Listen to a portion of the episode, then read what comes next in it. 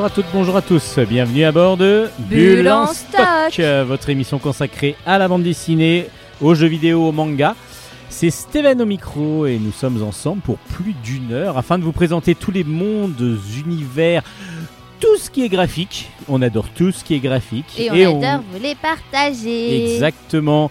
Et là, vous venez d'entendre quelqu'un qui vient de me couper la parole. Et oui, Et oui, C'est plus que moi. Coucou, j'espère que tout le monde va bien. Et oui, j'essaie de prendre un petit peu ma place euh, dans la comment dire dans la parole euh, dans cette émission. Et du coup, je me suis permise. Donc euh, la semaine prochaine, vous êtes viré.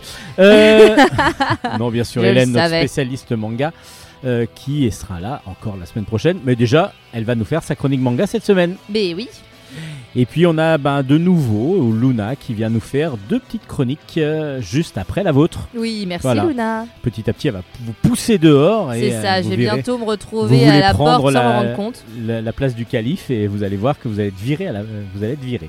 En vrai, me non, c'est pas Oui, je n'ai pas envie vrai. de vivre la même chose qu'Is No Good quand même parce que ça Bah, lui, en même temps, il arrive jamais à devenir Oui. calife. mais c'est pas fun, son co- c'est fun à lire mais c'est pas fun dans son quotidien à lui le pauvre. Ah bah, c'est lui qui le cherche en même temps. hein. Ensuite, bah, chronique BD comme d'ha- comme d'habitude. Et on finira avec un jeu vidéo. euh, un- Alors, c'est pas un remake vraiment, mais vous allez comprendre. Je vous l'explique à la fin. Oh. Évidemment, il y a notre jeu de la musique euh, introuvable, Super trouvable cette fois-ci. Là, je vous dis tout de suite. Ah ouais, là, là, c'est évident. Je vais jouer avec vous. Allez, on y va tout de suite pour la chronique manga. Ikimasho Ohayo, Chronique manga. Alors il y a des moments comme ça dans, bah, dans chez les éditeurs BD, ils trouvent pas un filon, hein, parce qu'on va pas dire ça, mais ils ont trouvent un auteur qu'ils aiment bien et qu'ils mettent en avant parce que là du coup bah, vous allez nous présenter carrément non pas une, mais deux. Ah non non non non, mais même trois sorties du même auteur Trois en manga et chez le même éditeur. Eh oui. Donc va présentez-nous tout ça. Alors, je vais commencer par vous présenter le nom de l'auteur qui s'appelle Lin Okamoto, qui est un homme japonais qui est né en 1970 et qui est connu pour écrire des mangas, disons euh, borderline. D'ailleurs, euh, l'un des trois mangas de, son, euh, de sa création que je vais vous présenter aujourd'hui euh, est dans la catégorie chez Delcourt Tonkam borderline. Et on se dit, ah oui, on comprend mieux quand on le lit.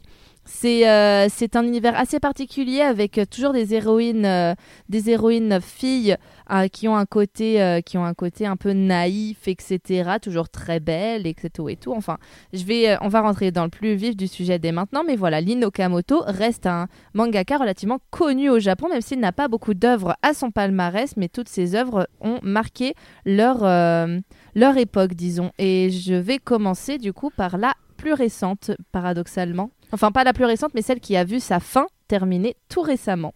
Et ça s'appelle Et ça s'appelle euh, Brin. Alors, je vais bien le dire. Brynhildr in the Darkness. Brynhildr, comme le. C'est un rapport avec euh, les religions nordiques, si je ne dis pas de bêtises. euh, je ne sais pas. Eh ben, Là je- j'ai vraiment euh, moi, peu de j'ai- connaissances là-dessus. Moi, j'en suis sûre et certaine. De toute façon, il y a plein de références justement à ça après dans le manga en soi. Mais Brynhildr in the Darkness est un manga qui vient de voir sa fin. Au Ah. bout de 18 tomes, ça y est, la série est terminée. Et euh, j'imagine que c'est pour marquer le coup avec la fin de, la, de, cette, de cette longue série qui est la première longue série de cet auteur. Enfin, première, non, il en a une autre qui l'a été aussi, mais un peu moins, je crois. Mais c'est pour marquer le coup de la fin de cette, euh, de cette longue série que, euh, les éditions Delcourt Tonkam ont décidé de ressortir dans une édition, euh, dans une perfecte édition, pardon, deux autres œuvres qui sont plus, euh, l'une qui en a, qui était en deux tomes seulement, et l'autre qui est méga giga connue de cet auteur. Donc, Brynhildr in the Darkness aux éditions Delcourt Tonkam, écrit par Lin Okamoto, vient de se terminer et nous raconte l'histoire d'un jeune garçon du nom de Murakami qui, euh, quand il était plus jeune, passait son temps avec euh, sa meilleure amie et un peu amoureuse quand ils étaient petits, qui s'appelait Kuroneko. Et un jour, elle lui avait dit qu'elle allait lui prouver l'existence des extraterrestres. Elle l'a emmené quelque part, sauf que bim badaboum, il y a eu un accident. Murakami s'en est sorti très grièvement blessé. Et elle, elle, euh, a été annoncée comme décédée. Là, je vous raconte euh, le synopsis du tome 1, Du tome pas 1, du ouais, tome parce que- 18. Parce que là, il y a le tome 17 et 18 qui sont sortis coup sur coup. Je ne pense pas que ce soit la. Non, Pour moi, là, vous spoilez un tout petit peu la fin. ça serait pas cool de faire ça. Non, là, c'est vraiment en fait la mise, euh, la, enfin, la, mise en place, la mise le en place, départ euh, de l'histoire. Et un jour, alors que enfin, Murakami a du mal à se mettre, à se remettre de la mort de son ancien ami, et depuis ch- cherche désespérément à prouver l'existence des extraterrestres. Et quelques années plus tard, alors qu'il est lycéen, une jeune fille qui s'appelle Kuroha Neko euh, arrive en tant que nouvelle élève dans sa classe et ressemble trait pour trait à son amie d'enfance. Du coup, il va essayer de la questionner, mais elle euh, ne le connaît pas ou en tout cas n'a aucun souvenir de lui. Voilà, on sait pas trop. Ah. Et du coup, euh, va commencer une, une espèce d'enquête sur les extraterrestres avec, avec les deux personnages, plus d'autres personnages qui vont, qui vont euh, rentrer dans l'histoire. Mais là, encore une fois, moi j'ai un peu découvert du coup l'histoire avec les deux derniers tomes, donc je pourrais pas vous dire exactement comment les différents personnages sont arrivés. Ce que je peux vous dire, c'est qu'il existe des espèces de magiciennes qui sont des jeunes filles qui, on ne sait pas trop comment, ont des pouvoirs magiques. Est-ce que ce sont, est-ce que c'est l'œuvre d'humains, est-ce que c'est l'œuvre d'extraterrestres? On sait pas trop, mais elles ont été pourvues de pouvoirs magiques et du coup, euh, Murakami va un peu enquêter là-dessus. Et dans ce, de ce fait, dans ces deux derniers tomes, du coup, c'est le dénouement. Je vais pas vous raconter ce qui s'y passe Est-ce parce que que. E.T. retourne maison? Euh, Est-ce que E.T. retourne maison? Euh, Bon, il- vous n'allez pas nous dire. Oh là là là là là là, c'est beaucoup trop compliqué. Non, mais la référence, euh, Ah là là, c'est oui oui je c'est pas du tout pareil. Non, non, mais je pense pas que ce soit le même Non, style. Pour le coup, ça n'a rien à voir et je ne saurais même pas comment vous parler de ce manga sans spoiler. Tout ce que je... si je peux peut-être vous Bah, dire un tout petit pas. truc, c'est que euh, j'ai trouvé et en même temps je- ça m'a un peu attristé et en même temps c'est quand même bien fait. J'ai trouvé que y avait une grosse référence à l'attaque des Titans, surtout dans le dernier tome. Pour ceux qui connaissent, beaucoup de gens quand même connaissent cette série euh, qui est devenue cultissime récemment, l'attaque des Titans. Euh, il faut savoir du coup que dans l'œuvre de Lin Okamoto, même si celui que je tiens dans les mains est dans la collection Young, ce sont souvent des, euh, c'est souvent très cru comme scène, c'est-à-dire que il y va avec les personnages qui se font arracher la tête et dont on voit le bout de la colonne vertébrale qui dépasse encore du, Ouais, du c'est pour les jeunes enfants.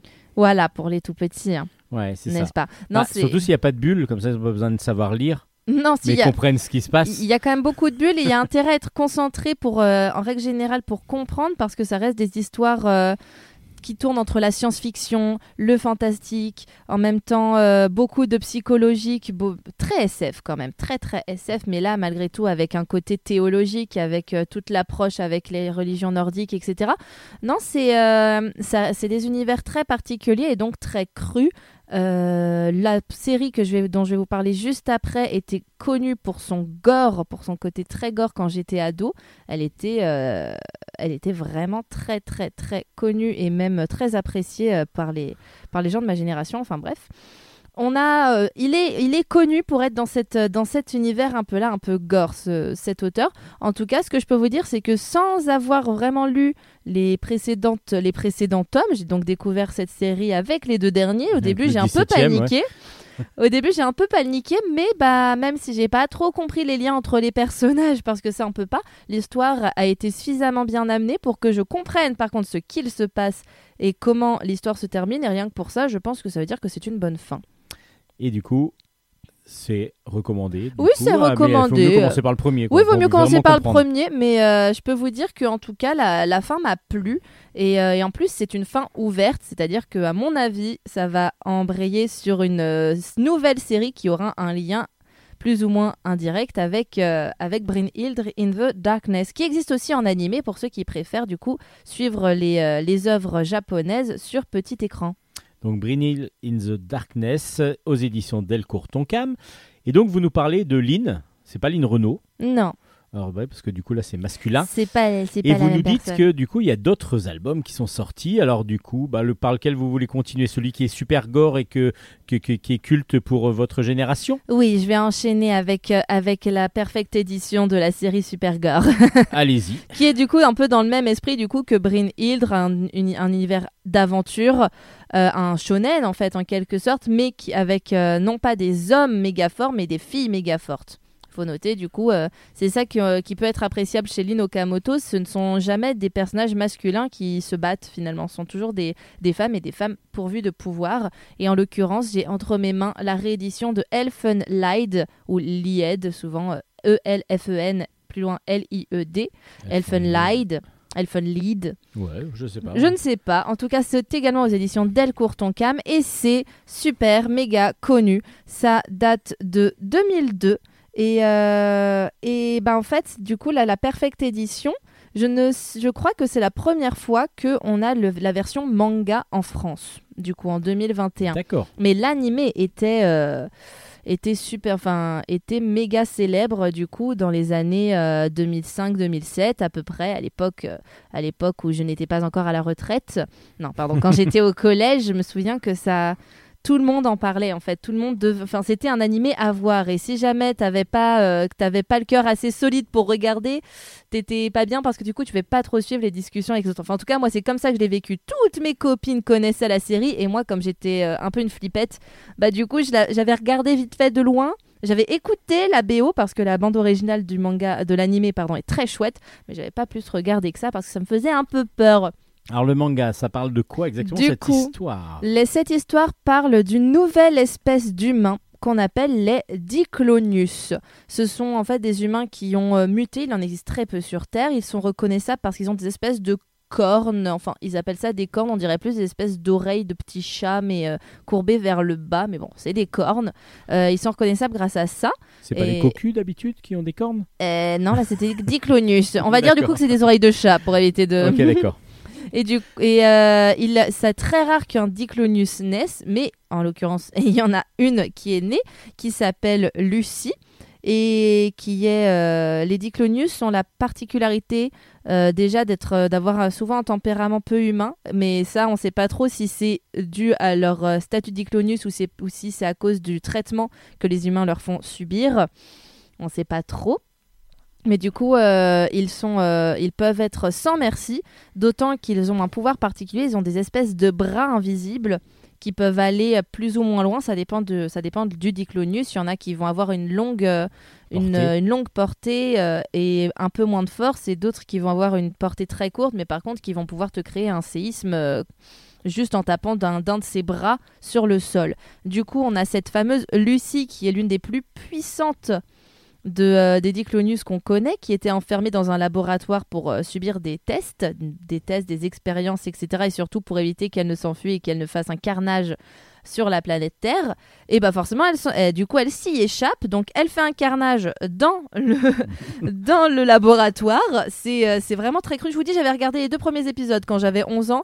J'ai pas regardé la suite après. ça m'avait fait, ça m'a- ça m'avait suffi. Et euh, du coup, elle se, elle subit tout, enfin, elle sort, elle arrive à s'enfuir et elle tombe. euh, elle finit par tomber du haut d'un ravin dans l'eau et échoue sur une plage. Et là, ce n'est plus la Lucie qu'on connaît, c'est une fille complètement naïve. Je vous avais dit que souvent les héroïnes sont des personnages un peu naïfs, etc. Une fille complètement naïve qui n'a pas conscience de ses pouvoirs et qui ne sait dire que new. Ah. New. Et euh, ainsi, elle va, elle va rencontrer Kota, qui, euh, qui est un jeune garçon qui vient de s'installer dans la, dans la région, qui la découvre à poil sur la plage et qui sait dire que new, et qui se dit bon, euh, la pauvre, je vais pas la laisser comme ça, je vais l'héberger. Donc euh, Kota et sa cousine, cousine avec qui il entretient une relation un peu amoureuse, c'est bizarre, Un peu ambigu du coup. un peu ambiguë, euh, vont héberger du coup cette, euh, cette fille, cette, cette New, cette Lucie, sans savoir que c'est que c'est une, euh, Hmm. une machine de destruction massive, littéralement. Ça fait un peu penser à Stranger Things, ça.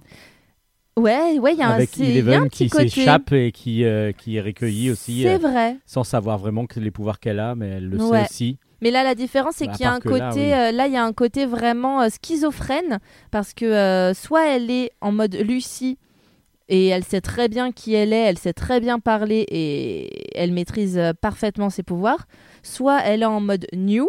Et là, il n'y a, y a plus personne, c'est juste une petite chose inoffensive. Mais elle ne euh, sait, elle- elle n'arrive pas elle-même à changer de l'un à l'autre. Non, elle en est, incapable. Au contraire, d'accord. quand Lu- mais par- parfois Lucie sent quand elle va redevenir New, et du coup elle essaie de, euh, elle essaie de se mettre à part dans un endroit pour éviter que les gens ne la voient, euh, la voient redevenir stupide, comme elle dit.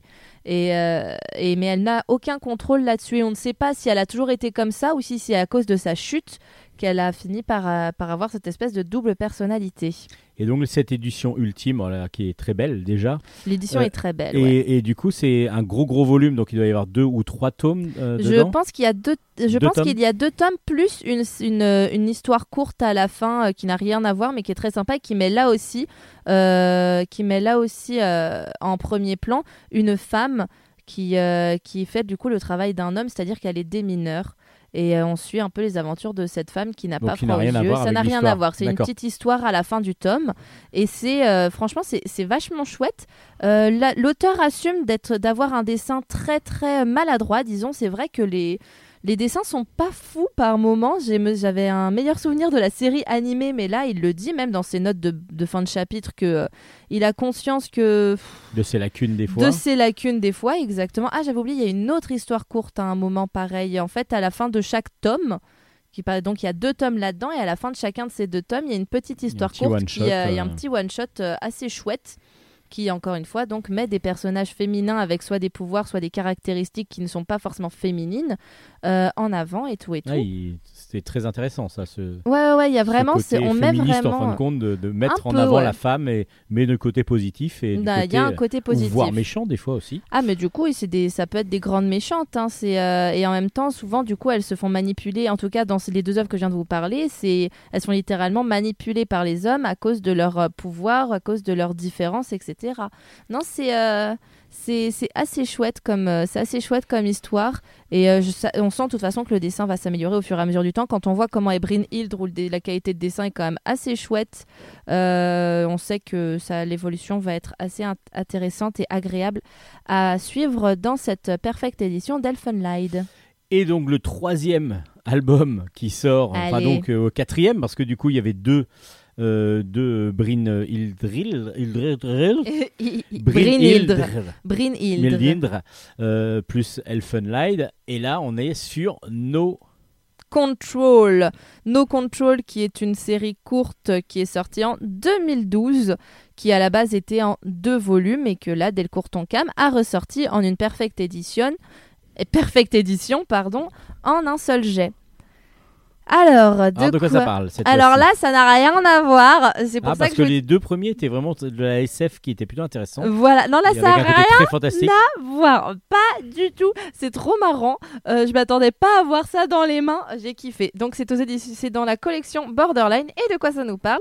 Ça nous parle de Saito et Kawana Subaru qui étaient des amis d'enfance très très très très très très très proches. Là, sauf qu'ils avaient quelque chose qui les séparait complètement, c'est que Subaru est une fille de noble, une fille, euh, enfin une fille de noble. Ça se passe dans nos, de nos jours, donc c'est bizarre à dire, mais une, une fille de d'une famille très très riche, de haute peu. société, justement qui est patron d'une très grande entreprise qui pèse lourd sur le marché mondial. Et du coup, ils vont être séparés parce qu'elle va être envoyée dans une pension euh, UP ou qui coûte euh, méga méga cher, sauf si on est boursier. Si on est boursier, on peut y rentrer gratuitement. De ce fait, bah, qu'est-ce qu'il va faire Saito? Il va essayer d'intégrer cette école. Il va réussir à intégrer cette école à force de travailler dur, dur, dur.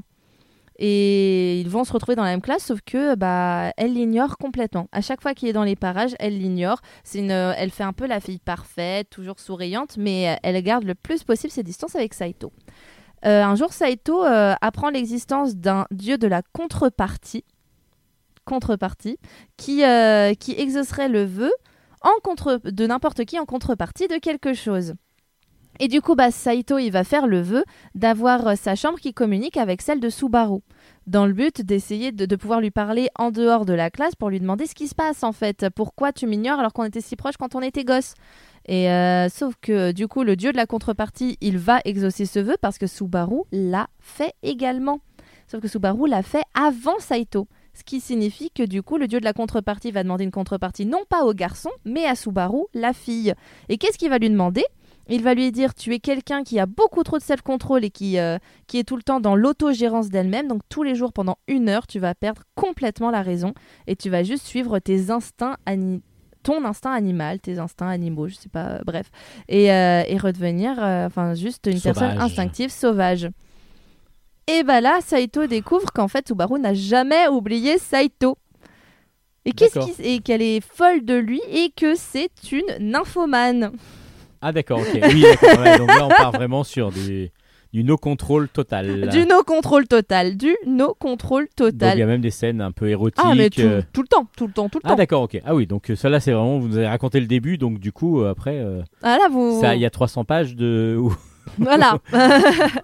Bon, après, c'est toujours flouté un petit peu dans les, On dans les mangas. rien on voit rien du tout à de part les seins. pornographique. On voit rien du tout à part les seins. Et encore, on voit pas tout, je crois. Si les seins, on les voit entièrement quand même. On va pas les, on voit les tout. euh, ah bon, d'accord. Ouais, les seins, on voit les tétons. Dans celui-là, Ah, on voit les tétons. Oui, Parce oui, que oui, des oui. fois, on, ils sont même cachés ou. euh, oui, c'est vrai. Non, là, quand même, comme c'est justement dans une collection volontairement borderline, donc euh, plutôt quand même pour adultes, on va, euh, on a tout. Mais du coup, ils vont euh, entretenir une relation un peu, un peu particulière, en même temps amoureuse, en même temps très frivole, disons. Sauf que elle, il faut absolument qu'elle cache ça au monde. Et, euh, et en plus, elle est déjà fiancée à un homme de justement un chef d'entreprise un peu plus vieux qu'elle pour le bien de sa famille, etc. Donc, ils vont essayer de trouver des solutions pour euh, pour pouvoir passer leur vie ensemble, même si c'est une vie qui ne sera faite que de sueur et de parties de jambes en l'air. Bon.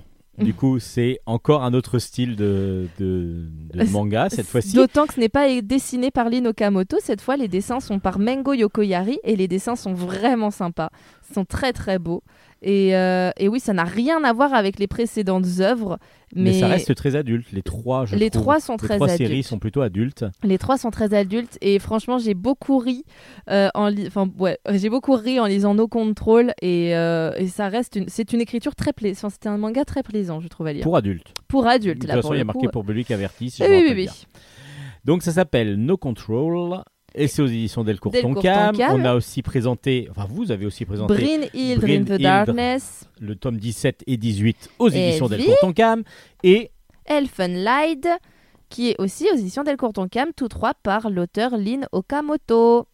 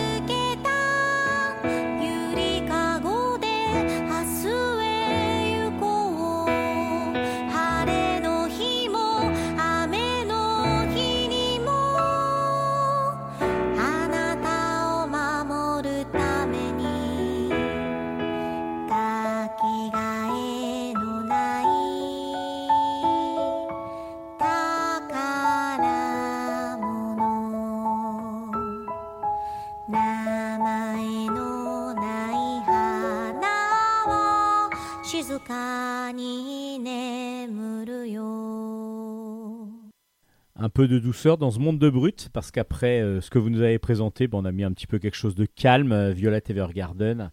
Si vous n'avez pas vu la série, elle est sur Netflix. et elle est magnifique Et pour finir, bon, on va rester chez Delcourt Tonkam. et on va rester dans du pas calme Ok, donc il a bien fallu Violet Evergarden pour bien nous pour calmer. détendre tout le monde parce que là on est encore une fois dans du borderline chez Delcourt Tonkam. La série s'appelle Survivors Club, le scénariste s'appelle Aoi Sei et l'illustrateur Anna Jiro. De toute façon, dès qu'on va à la couverture, on se dit que Que ça va pas être Jojo la, la débrouille, Ben voilà, ouais, ça va être pas un voit- truc tout on mignon, voit une femme avec une, une- comment dire une, une ceinture de une bombe. ceinture de bombe, voilà. Voilà, un gilet. À un gilet exploser, on rempli de imagine. Ah oui, c'est le cas. Alors du coup, qu'est-ce qui se passe dans cette dans ce manga Il se passe que on a, on suit, not- enfin on suit la- les histoires notamment de sept, sept anciens euh, collégiens qui se retrouvent après trois ans euh, sans s'être jamais vus parce que pourquoi ils ne se sont jamais vus pendant ces trois ans? En fait, il, y a un élève qui se faisait harceler dans leur classe, Ijiri Nakagoshi, qui a fait exploser leur salle de classe. euh, donc il y a trois ans de cela, et ce sont les sept seuls survivants de, ce, euh, de cet attentat. Donc ils ne se sont pas revus, ils n'ont plus remis les pieds dans l'école pendant tout ce temps. Et, euh, et un jour, un certain Takumi Shindo, qui est l'un des sept survivants, leur propose de se retrouver dans cette salle de classe en leur disant qu'il a, l- qu'il a, le pré- il a enquêté pendant ces trois ans et qu'il en a conclu que euh, Hijiri Nakagoshi, donc celui qui s'est fait sauter, mm, avait un complice dans la classe et que c'était Et- très certainement l'un des sept survivants. D'accord, ça commence toujours un petit peu. Il y a pas mal de choses comme ça. euh, dans Ça, les- fait un, ça fait un peu doubt ou euh, judge. tout à pour, fait. euh, Voilà, c'est- on est, toujours un vraiment peu dans, dans le même système. Mais ça, c'est du coup Ou- ou une histoire d'un côté. King's Game aussi. Un Ouais, petit peu, voilà. exactement. Là, mais ça, c'est d'un côté, on a ça. Et de l'autre, on a une euh, lycéenne qui n'est pas du tout dans le même établissement, puisque là, je vous ai parlé de collégiens.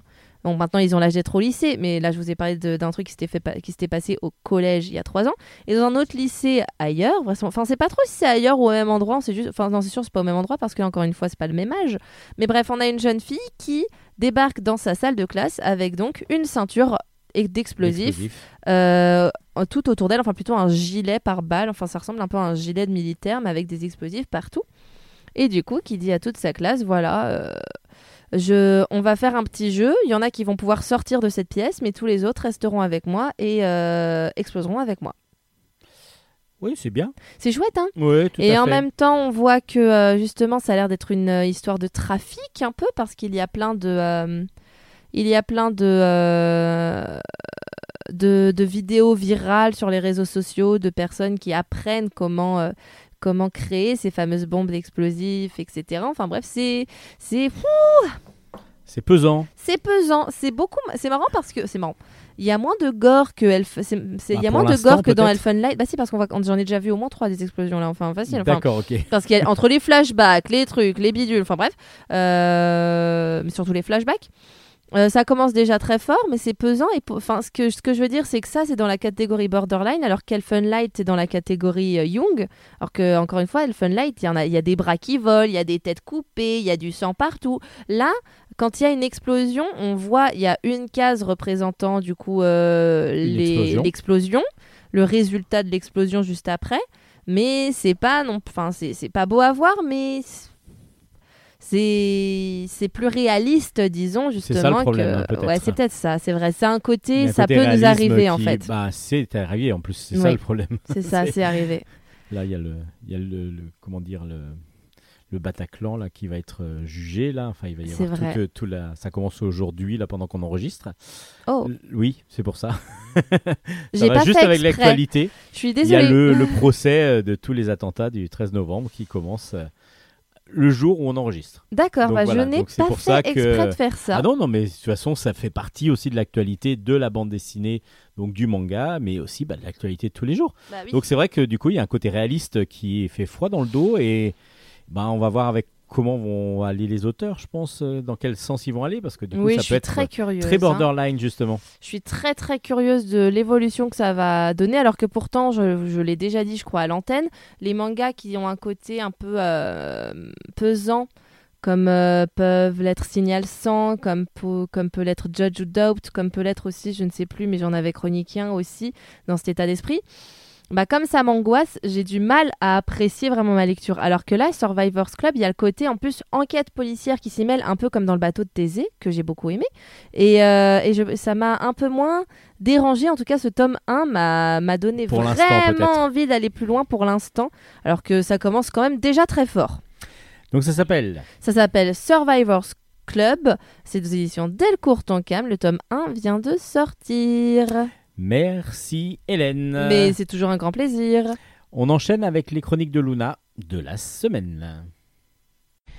Pour poursuivre la rubrique manga de Bulle en stock, on passe maintenant aux rubriques de Luna. Bonjour Luna. Bonjour. Alors Luna, aujourd'hui vous allez nous présenter quel manga? Saotome Love and Boxing, dessiné et scénarisé par Naoki Mizugashi, sorti aux éditions Doki Doki. Je crois que le premier et le deuxième tome sont sortis en même temps. C'est exact. Alors de quoi parle Saotome Love and Boxing? Alors dans Love and Boxing on comprend déjà un petit peu, mais est-ce que vous pouvez nous présenter un petit peu ce manga? Alors, Yae Saotome est une jeune lycéenne de 17 ans, sérieuse, mais aussi une boxeuse très douée. Tout son lycée la connaît et la soutient. Son but est d'aller au JO, mais ce n'était pas prévu qu'elle tombe amoureuse.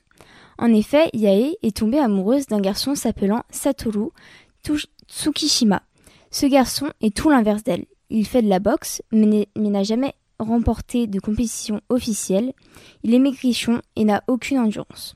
Yae va lui avouer ses sentiments et lui proposer de sortir avec elle. Mais Satoru refuse pas parce qu'il ne l'aime pas, au contraire, mais il dit que Yae doit se concentrer sur la boxe. En apprenant cela, la coach de Yae décide que Satoru sera le nouvel entraîneur de la jeune fille, pour qu'ils puissent sortir ensemble en toute discrétion. Mais si quelqu'un le devine, cela va être très mal vu et pourrait ruiner les chances de Yae pour devenir championne.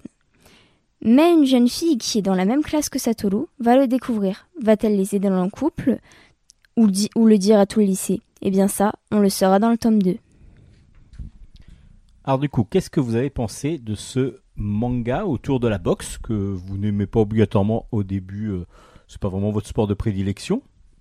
Absolument pas, de base je ne suis pas vraiment fan de boxe, mais j'ai trouvé ce manga vraiment intéressant car ça parle de boxe pratiquée par une fille, ce qui est important de le dire, et d'amour en même temps. Et l'histoire est aussi vraiment intéressante parce qu'on va découvrir comment Yae va devenir une championne de boxe tout en sortant avec Satoru. Le style de dessin est assez classique mais très agréable à regarder. Alors du coup, euh, en feuilletant un petit peu, moi qui ne l'ai pas lu, on voit quelques mouvements de boxe, mais on n'en voit pas tant que ça. On est loin d'un hippo, par exemple, où il y avait que des combats, des combats, des combats. On est quand même centré sur les deux personnages principaux, je crois, euh, qui euh, donc on voit quelques entraînements, mais euh, on les voit aussi souvent en dehors des entraînements et en dehors de la salle de boxe. Alors oui, il y a peu de combats, en tout cas pour ces deux premiers tomes. On ne voit pas beaucoup de scènes, mais en fait on voit qu'ils s'entraînent et on, on- on voit aussi plus de scènes d'amour que de boxe. Alors du coup, est-ce que vous conseilleriez ce manga? Alors, moi personnellement je le conseillerais car ça parle de d'amour, mais aussi de boxe, et ce qui est très intéressant pour par exemple les fans de boxe ou d'amour, ou même les deux. Alors tout le monde est fan d'amour, mais peut-être pas fan de boxe obligatoirement. Mais Voilà. du coup, même ceux qui sont pas fans de boxe vont se bah, vont apprécier ce manga sans doute. Bah sûrement, enfin je, je le conseille en tout cas. Un dessin type euh, shojo plutôt, Oui. donc plutôt pour les demoiselles à la base avec des belles histoires d'amour. Même si c'est un seinen. Alors c'est mis dans le- la rubrique seinen, ouais, du coup parce que c'est euh, peut-être il y a un petit peu de violence parce qu'il y a un tout petit peu de boxe quoi, mais c'est Oui. c'est parce que c'est un sport de combat et donc peut-être que c'est mis dans bah, seinen étant une rubrique plus adulte que le que le shojo ou le le shonen. Donc est-ce que vous pouvez nous rappeler les références de ce manga? Alors, c'est Saotome Love and Boxing, dessiné et scénarisé par Naoki Mizoguchi, au, sorti aux éditions Doki Doki.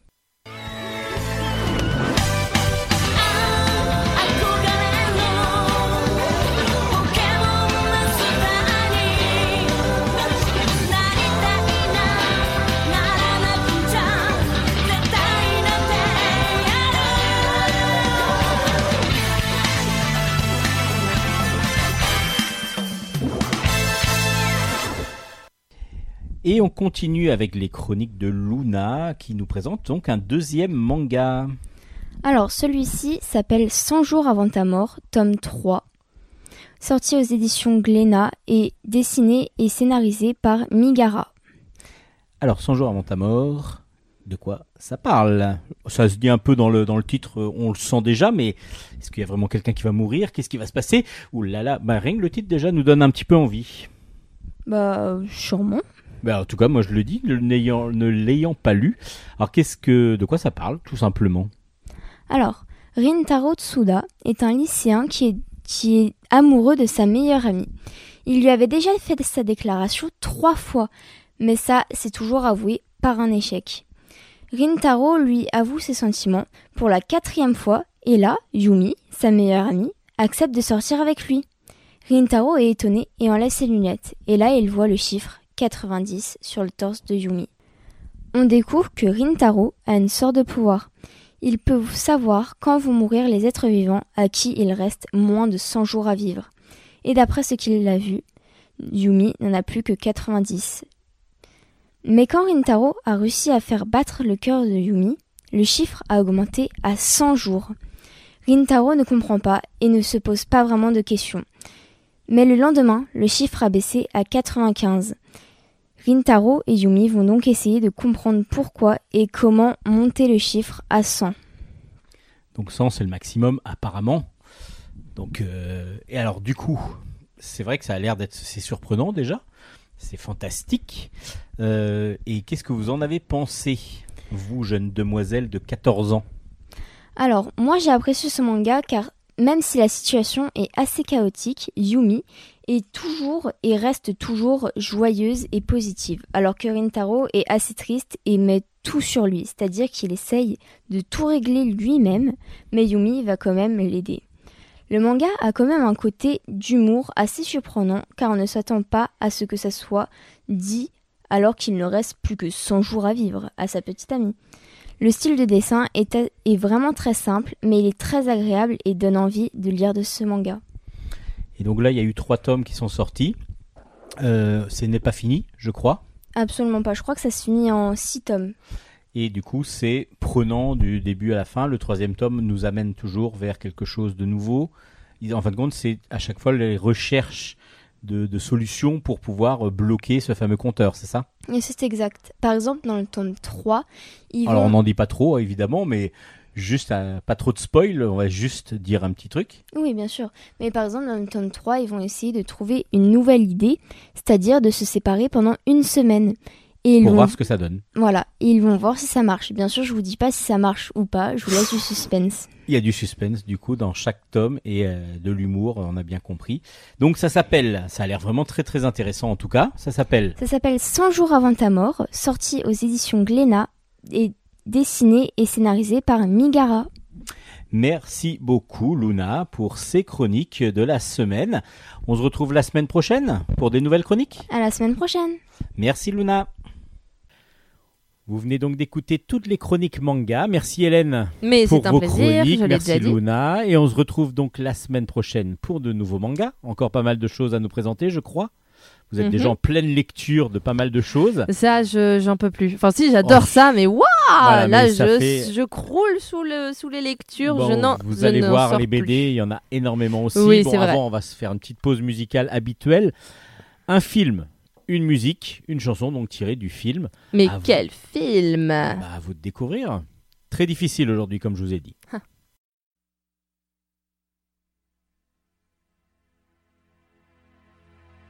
Now I had the time of my life. No, I never felt like this before. Yes, I swear it's a truth, and I owe it all to you. Had the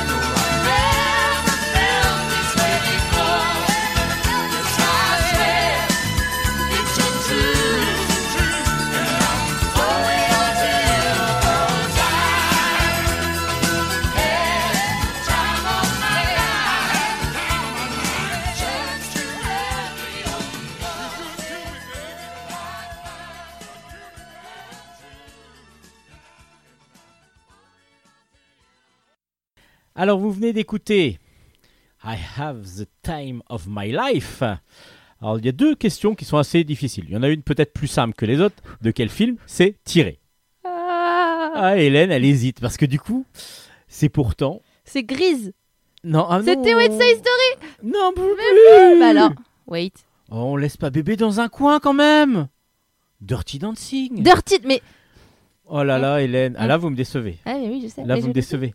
Et la question difficile que j'allais vous poser pourtant, c'est de qui est la chanson? Parce que du coup, on pense Moi, que je de- connais que le porté. Ah oui, bah voilà, bah c'est ça. Mais oui, mais je suis trop bête. C'est pour ça que je vous ai dit, mais courez pendant que pendant qu'on entendait la musique et, vous avez pas compris que c'était le porté de Dirty Dancing que je vous faisais. Mais euh, en plus, euh, je, je Pourtant, connais. j'avais tout la Corée et tout, j'avais tout fait comme Mais je Patrick connais- mais Swayze. Comme je venais de vous le dire, euh, comme Patrick Swayze, comme je, venais- comme je Ah vous bah, l'ai dit en hors antenne. Je, je dansais aussi bien que lui. ah mais oui, je, Maintenant, je- oui, oui, vu tout qu'il à est fait. mort, il danse beaucoup moins bien. Oui, c'est vrai.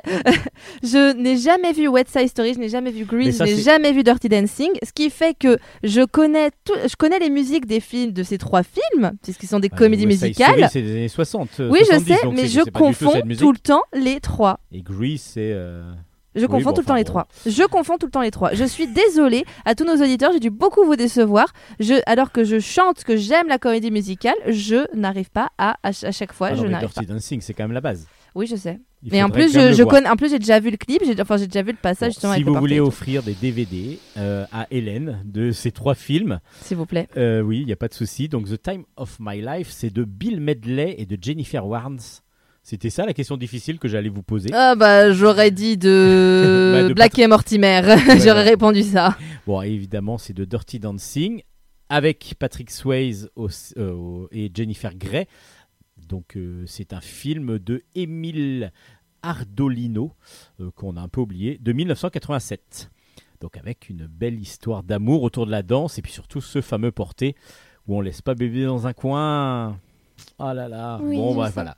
C'est un fail cette semaine, mais Pardonnez-moi. vous inquiétez pas, la semaine prochaine, je lui soufflerai la réponse comme ça, elle le saura. Mais je m'en veux, je m'en veux en tant que musicienne, c'est une honte. Mais voilà, Allez, on passe maintenant aux chroniques BD, on va oublier tout ça. merci. Chronique bande dessinée. On commence ces chroniques BD avec Carolus Magnus, l'empereur des barbares. Le tome 1 est sorti, ça s'appelle L'otage Vascon. C'est de Jean-Claude Bartol au scénario, de Eon au dessin et c'est aux éditions Soleil. Alors, Carolus Magnus, euh, c'est Charlemagne. Charlemagne euh, qui est représenté dans cette BD non pas comme l'empereur à la barbe fleurie que l'on connaît bien, mais plutôt comme un barbare, un vrai guerrier euh, assez sanguinaire, voire très sanguinaire. On est en 777 et donc euh, Charlemagne a tout le pouvoir, ou quasiment. Et puis un jour, euh, il domine tout le royaume des Francs, sauf une partie, parce qu'il y a le gouverneur de Saragosse qui lui propose une alliance pour conquérir en partie l'Espagne. Donc évidemment, le roi Charlemagne n'hésite pas, et il faut quand même qu'il traverse un territoire rebelle qui s'appelle le territoire des Vascons. Alors, il veut aller jusqu'en Saragosse, il veut donc euh, traverser ce, ce, domaine, il veut ben, éventuellement essayer de conquérir par la force ce domaine, et puis on va lui proposer quelque chose d'assez de plus machiavélique, dirons-nous. Il a une, euh, un prisonnier, un prisonnier vascon, qu'il est pour, qui pour l'instant enfermé dans ses geôles, et il va essayer d'en faire une sorte d'émissaire pour pouvoir essayer de trouver la paix entre les Vascons et son, royaume des Francs, afin de pouvoir passer librement dans ce royaume. Alors est-ce que ça va se passer comme ça ou pas? Ben voilà, c'est à vous de voir.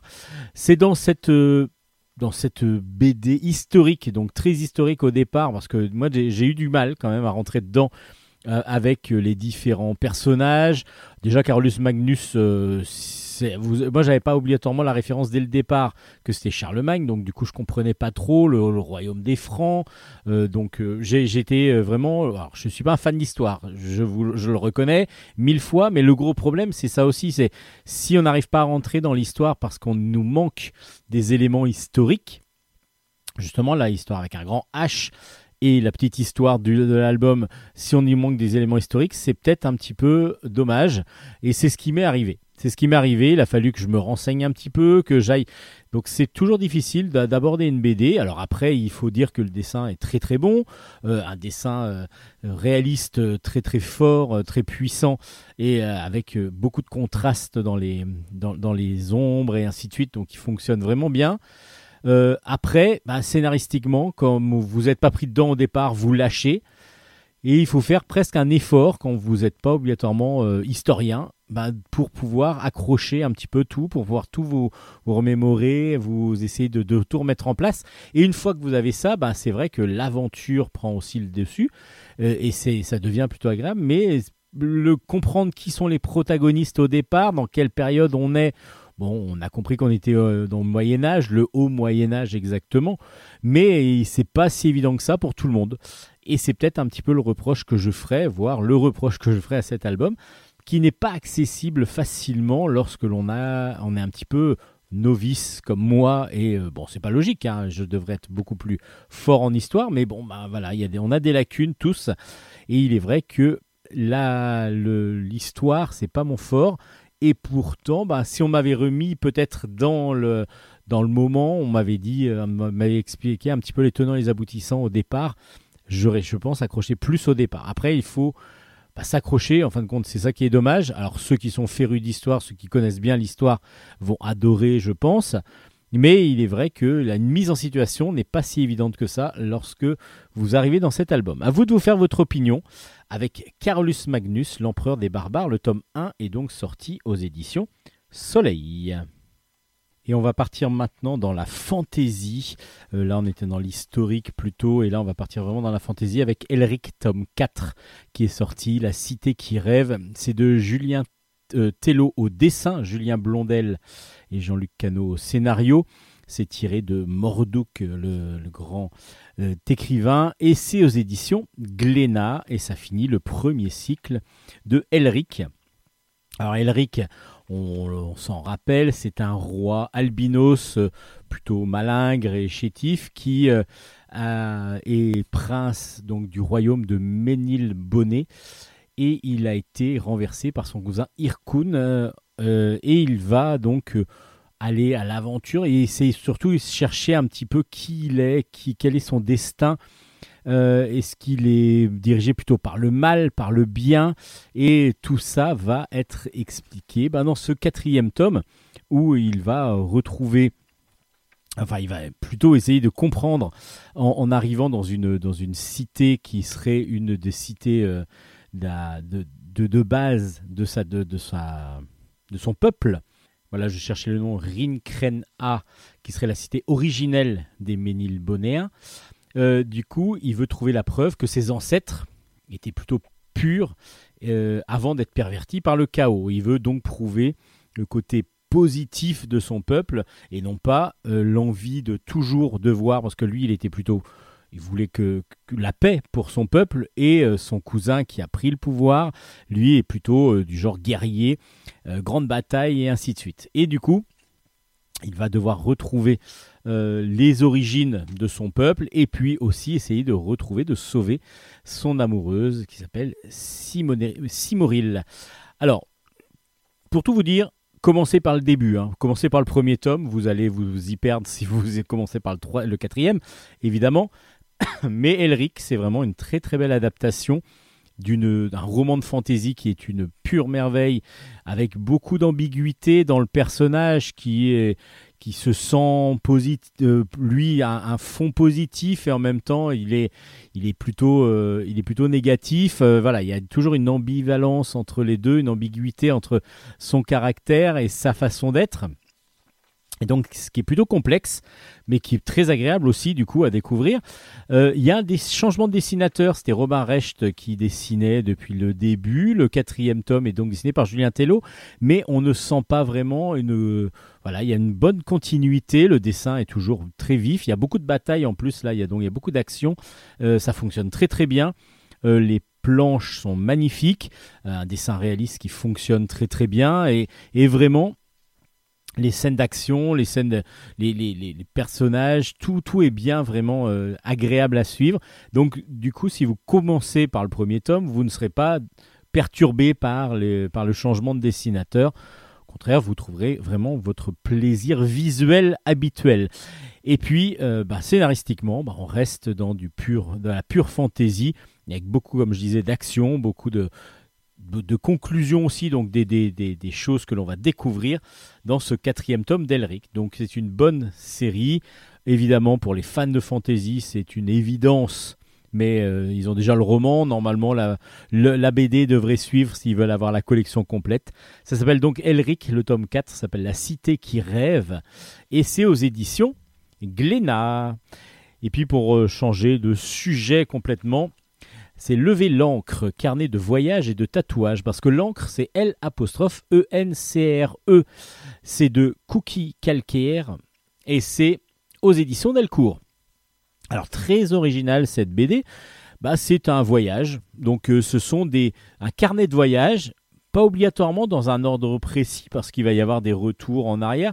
On n'est jamais, jamais sur euh, les, des, euh, endroits identiques, ça c'est sûr, mais des périodes qui vont se suivre chronologiquement. On va passer d'une période à une autre et on va aller de tatouage en tatouage parce que Cookie, Cookie Calcaire a décidé avec sa femme de se faire tatouer dans tous les endroits où ils vont, où ils se sentent bien, où ils ont vécu. Euh, donc du coup, on les retrouve, ben, que ce soit au Canada, à Amsterdam, euh, ben, un petit peu partout dans le monde. On va les retrouver à Tahiti par exemple.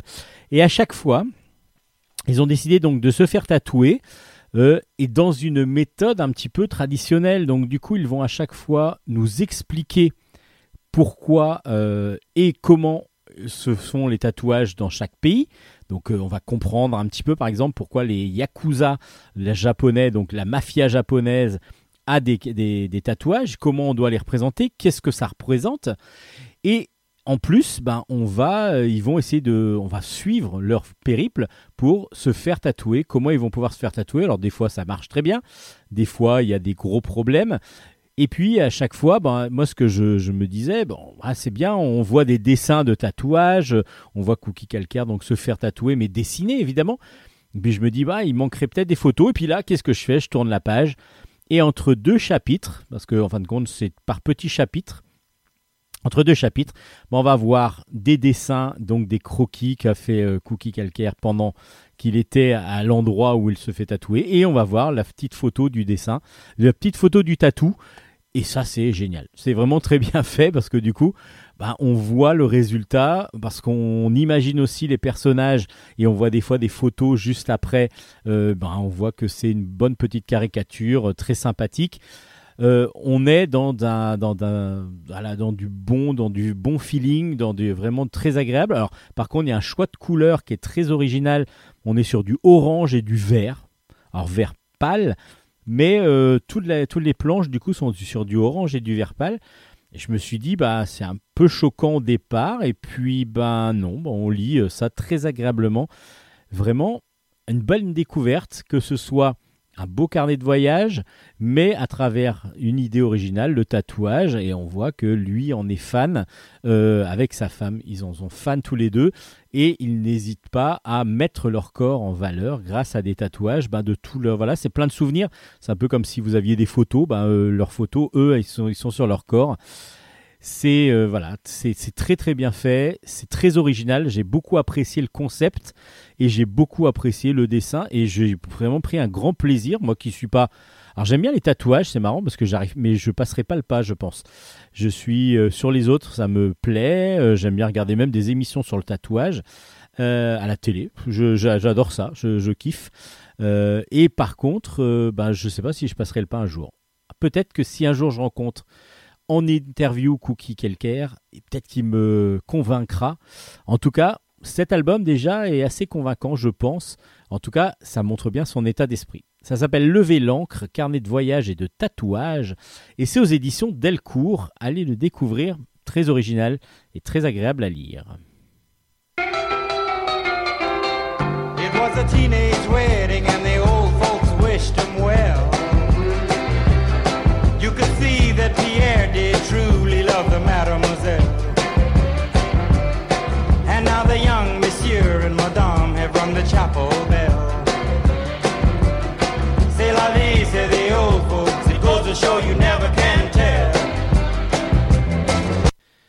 Vous êtes toujours en stock, toujours dans la chronique bande dessinée. On va aller ben, en Israël, tiens, avec Réaliste. Le tome 4 est sorti. C'est de Asaf Hanouka et c'est aux éditions Stenkis. Alors je vous dis tout de suite, il n'y a pas besoin de lire les trois premiers pour comprendre de quoi il s'agit, parce que Asaf Hanouka est un, un auteur qui travaille beaucoup pour la presse, donc qui fait beaucoup de dessins, euh, soit des planches euh, uniques, soit à chaque fois des dessins qui représentent à chaque fois une, une scène de la vie. Alors ça va être vraiment, il se met en scène, il se met, il met en scène sa famille et sa famille qui vit en Israël. Donc euh, la difficulté de, de, de la pression qu'il y a, de, du- du terrorisme éventuel, de, de la guerre civile qui, a lieu et euh, tout- toutes les pressions qu'ils peuvent, avoir, euh, que ce soit religieuse, que ce soit aussi juste une pression en tant qu'homme et de père et ainsi de suite. Donc il y a tout, toutes ces, toutes ces difficultés qu'il arrive à, mettre en image avec un dessin absolument superbe, semi-réaliste qui, est vraiment euh, très impressionnant, qui tire vers le réalisme par moment, mais toujours des idées très originales comme euh, le comme ce visage qui va se déformer pour, euh, pour prendre euh, pr- possession de son téléphone. Alors, euh, du coup, ça a plusieurs doubles, ça, ça a plusieurs sens parce que du coup, il n'y a pas de signification, il n'y a qu'une signi- c'est que graphique. Donc, du coup, à nous de nous faire un petit peu. Est-ce que c'est le téléphone qui prend le pouvoir sur l'humain? Est-ce que c'est au contraire la reconnaissance faciale qui fait que ben, notre téléphone devient un outil indispensable Enfin, il y a pas mal de choses comme ça sur la modernité, sur le fait d'être papa aussi, parce que du coup, des fois, il y a les affres de la paternité et, puis euh, de la famille qui, sont que l'on ressent. Le graphisme est superbe. Euh, les histoires alors, sont des fois très israéliennes, va-t-on dire. Donc du coup, il faut euh, connaître un petit peu la situation géopolitique pour bien comprendre. Et d'autres, des fois, peuvent être un peu plus poétiques, moins politiques et plus poétiques, euh, plus, plus délirantes des fois aussi. Euh, voilà, c'est, on a l'impression que c'est un peu une- un jour, un dessin. C'est un petit peu ça. Et ça s'appelle donc Réaliste de, de Asaf Hanouka. Et c'est vraiment, vraiment excellent. Euh, c'est très original en plus dans le graphisme. Donc euh, je vous recommande. Le tome 4 est sorti aux éditions Stenkis. Euh, Et là, cette fois-ci, c'est un tome 2 dont je vais vous parler. Ça s'appelle Scarface. Bon, c'est Scarface, c'est le sous-titre de du tome 2 de Black Squaw. C'est un scénario de Yann, des dessins de Alain Henriet et de c'est aux éditions Dupuis. Je vous avais déjà recommandé grandement, grandement, grandement le tome 1 qui pour moi était excellent, euh, qui entamait vraiment bien une série. Ben là, on est ravi d'avoir la suite très rapidement. En plus, ça fait pas très longtemps que le premier tome est sorti et euh, on est on suit le dessin le destin pardon de Bessie Coleman. C'est une femme donc euh, dans les dans les années 20 qui est afro-indienne. Voilà, je vais y réussir. En gros, ça, son père euh, sa mère est africaine, son père est indien, et elle euh, va donc vivre avec ses frères et sœurs, et elle va se faire embaucher par Scarface. Et oui, Scarface, c'est Al Capone, tout simplement. Euh, elle est pilote d'avion et elle arrive donc à se sortir de, pas mal de, problèmes qu'elle peut avoir euh, grâce à ce métier. Euh, et elle va donc rejoindre la pègre. Elle, elle s'en fout un petit peu pourquoi elle vole. Euh, le challenge, c'est d'aller amener justement soit le comptable de Al Capone, soit Al Capone lui-même. Dans le deuxième tome, on rencontre Al Capone euh, pour pouvoir donc mener à bien ses missions. Et elle, c'est vraiment l'aviation qui lui tient à cœur. À part que il va y avoir d'autres choses qui vont se passer parce qu'à un moment donné, lorsqu'elle rentre chez elle, elle va être attaquée par un autre avion. En tout cas, elle va elle l'attaquer pour euh, dire que c'était pas normal ce qui est la, façon dont ils ont volé. Enfin, il y a, quelque chose qui se passe. Mais c'est un avion du Ku Klux Klan et justement, bah, le Ku Klux Klan, euh, va être à sa poursuite. Bon, bah, déjà un avion, euh, un avion qui, qui est piloté par une femme, c'est pas obligatoirement de leur goût. Et encore, en plus, elle est noire et d'origine indienne. Alors là, encore moins, ça va vraiment pas aller. Et donc du coup, bah, on suit de nouveau cette dans ce deuxième tome. Je vais pas trop vous en dire. Pourquoi? Parce que à vous de, de suivre. Moi, on lit ça comme un, comme un roman d'aventure absolument génial. On sait qu'il y a un fond de vérité derrière. On est dans une réalité autour de la prohibition bah, historique. Donc du coup, Yann nous envole un petit peu grâce à, à, Bessie euh, ben, dans, un, tourbillon d'aventures. Euh, on suit plein de personnages en même temps que l'on trouve tout de suite sympathiques pour certains. Mais même Al Capone, il est plutôt sympathique. hein, dans cette, on sent qu'il y a un côté euh, vicelard et méchant euh, derrière, mais en fin de compte, il n'est pas si antipathique parce que c'est Bessie qui, côtoie. Donc, du coup, Bessie, euh, elle, comme elle est très sympathique et vraiment très agréable, bah, vu que c'est notre héroïne, bah, lui, il est, tout à fait bien avec, elle. Et donc, du coup, bah, on a l'impression qu'Al Capone est tout à fait respectable aussi. Et puis, Alain Henriette, euh, lui, euh, il fait toujours un dessin réaliste absolument sublime. Les planches sont merveilleuses. Il y a un dynamisme fou dans, les, dans les vols. Alors, en plus, il y a des fois des planches qui sont avec très peu de, de, de texte, de bulles, donc du coup il n'y a pas de bulles explicatives, etc.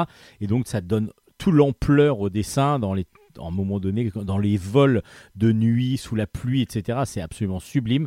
Le Black Squaw, c'est vraiment une excellente série qui continue avec ce tome 2.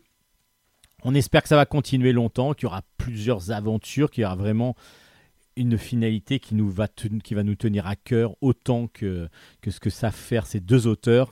Bah, c'est vraiment une très très bonne série que je vous recommande. C'est aux éditions Dupuis, s'appelle Black Squaw.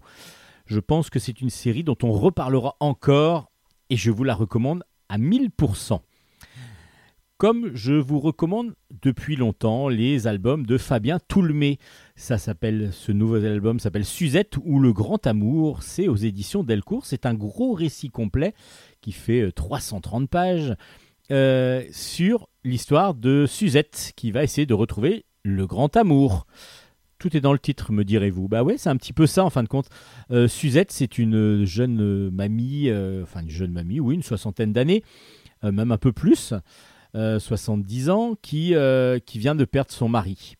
Et elle est euh, tout de suite réconfortée par sa petite fille, sa petite fille qui s'appelle Noémie. Et sa petite fille, elle euh, vit euh, donc pas loin de chez sa grand-mère. Elle va la voir régulièrement et elle se confie beaucoup à elle parce qu'elle a perdu sa maman et justement sa grand-mère, sa mamoun, c'est vraiment sa voilà sa famille. C'est la famille qui lui reste et elle va comprendre par la discussion que sa grand-mère n'était pas si heureuse que ça avec son grand-père malgré le fait qu'ils se soient qu'ils aient vécu ensemble 60 ans. C'était pas obligatoirement une histoire d'amour. Elle, elle a eu une histoire d'amour, cette Suzette, la mamie, euh, la mamoun. Elle a eu une histoire d'amour avec un bel Italien, alors qu'elle était jeune fille au père en Italie. Et de là va suivre une idée un petit peu farfelue de Noémie qui va se dire bah tiens, on va partir en vacances et on va essayer d'aller retrouver ce bel Italien. Peut-être qu'il existe toujours, peut-être qu'il n'a pas oublié non plus. Et puis bah, sa grand-mère qui est un peu rétive au départ, bah, va partir avec elle sur, euh, vers l'Italie en camionnette. Parce qu'elle est fleuriste, elle a une, une- une camionnette de fleuriste. Et pendant ce temps-là, il y a Noémie qui vit aussi une histoire d'amour, mais qui se passe pas obligatoirement le mieux possible. Parce qu'elle, elle travaille déjà, elle est fleuriste. Son fiancé, son copain, est lui étudiant et il n'a pas du tout le même rythme de vie qu'elle. Lui, c'est les copains, c'est les sorties dans les bars. Elle, a besoin de se reposer. Elle veut se retrouver avec son amoureux et c'est pas toujours ce qui arrive. Donc du coup, la vie de couple est assez tumultueuse. c'est simple comme histoire. C'est très simple comme nous fait toujours vivre Fabien Toulmé. C'est toujours très humain. C'est très humain, très agréable à lire. Et on se demande, euh, en fin de compte, pourquoi autant de pages? Parce que ça pourrait être beaucoup, ça pourrait être réduit. Vraiment, honnêtement, il aurait pu vraiment réduire des passages euh, qui. Mais, mais en fin de compte, on est sur un rythme de lecture qui est assez apaisant. Et c'est ça que j'ai apprécié. Alors, je ne sais pas si c'est volontaire, comment, comment il a voulu faire exactement. Mais j'ai trouvé que ce rythme de lecture, où justement on suit des fois des choses très anodines de la vie de tous les jours, qui ne sont pas du tout remarquables par rapport à, ce que à l'histoire. C'est ça, ça ne fait pas obligatoirement avancer l'histoire, mais des choses totalement anodines, bah, vont faire rentrer quelque, dans quelque chose de très réaliste, de très très bienveillant en même temps. On va comme ça découvrir les personnages et on s'en vient à tourner les pages très vite et en même temps à, plonger dans leur quotidien. Du, et donc on est heureux. On est heureux pour eux quand il se passe quelque chose de positif. Assez en empathie aussi dans le côté négatif lorsque Noémie se sent pas bien avec son couple qui ne se passe pas bien non plus. Bon, je vais pas vous dire comment ça finit, mais on a l'impression d'une histoire de tous les jours, une histoire qui pourrait nous arriver. Et en fin de compte, ben, on le lit quand même, on se dit, bon, bah, c'est très agréable à lire. Parce que Fabien Toulmé a ce, petit don qui nous fait bah, qu'à chaque page, déjà grâce à son dessin très, très rond, très bienveillant, très mignon, bah, les personnages tout de suite, on rentre en sympathie avec eux. Ça, c'est une obligation, vous êtes sûr de les trouver sympathiques. Ça a un côté désuet par moment qui, est assez fascinant, assez simple, mais qui, fonctionne. Qui fonctionne. Et puis toutes les émotions que suivent les, personnages, ben, on les ressent aussi euh, lorsque, lors de l'enterrement, on sent une sorte de petite tristesse et ainsi de suite. C'est, c'est, voilà, des émotions qu'on arrive à palper et c'est, assez bien fait. C'est vraiment très bien fait.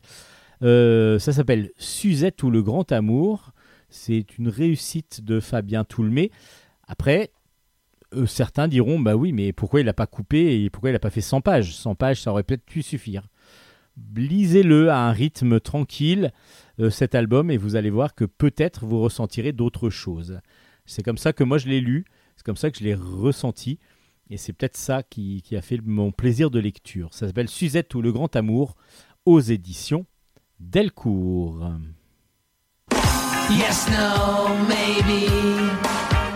I don't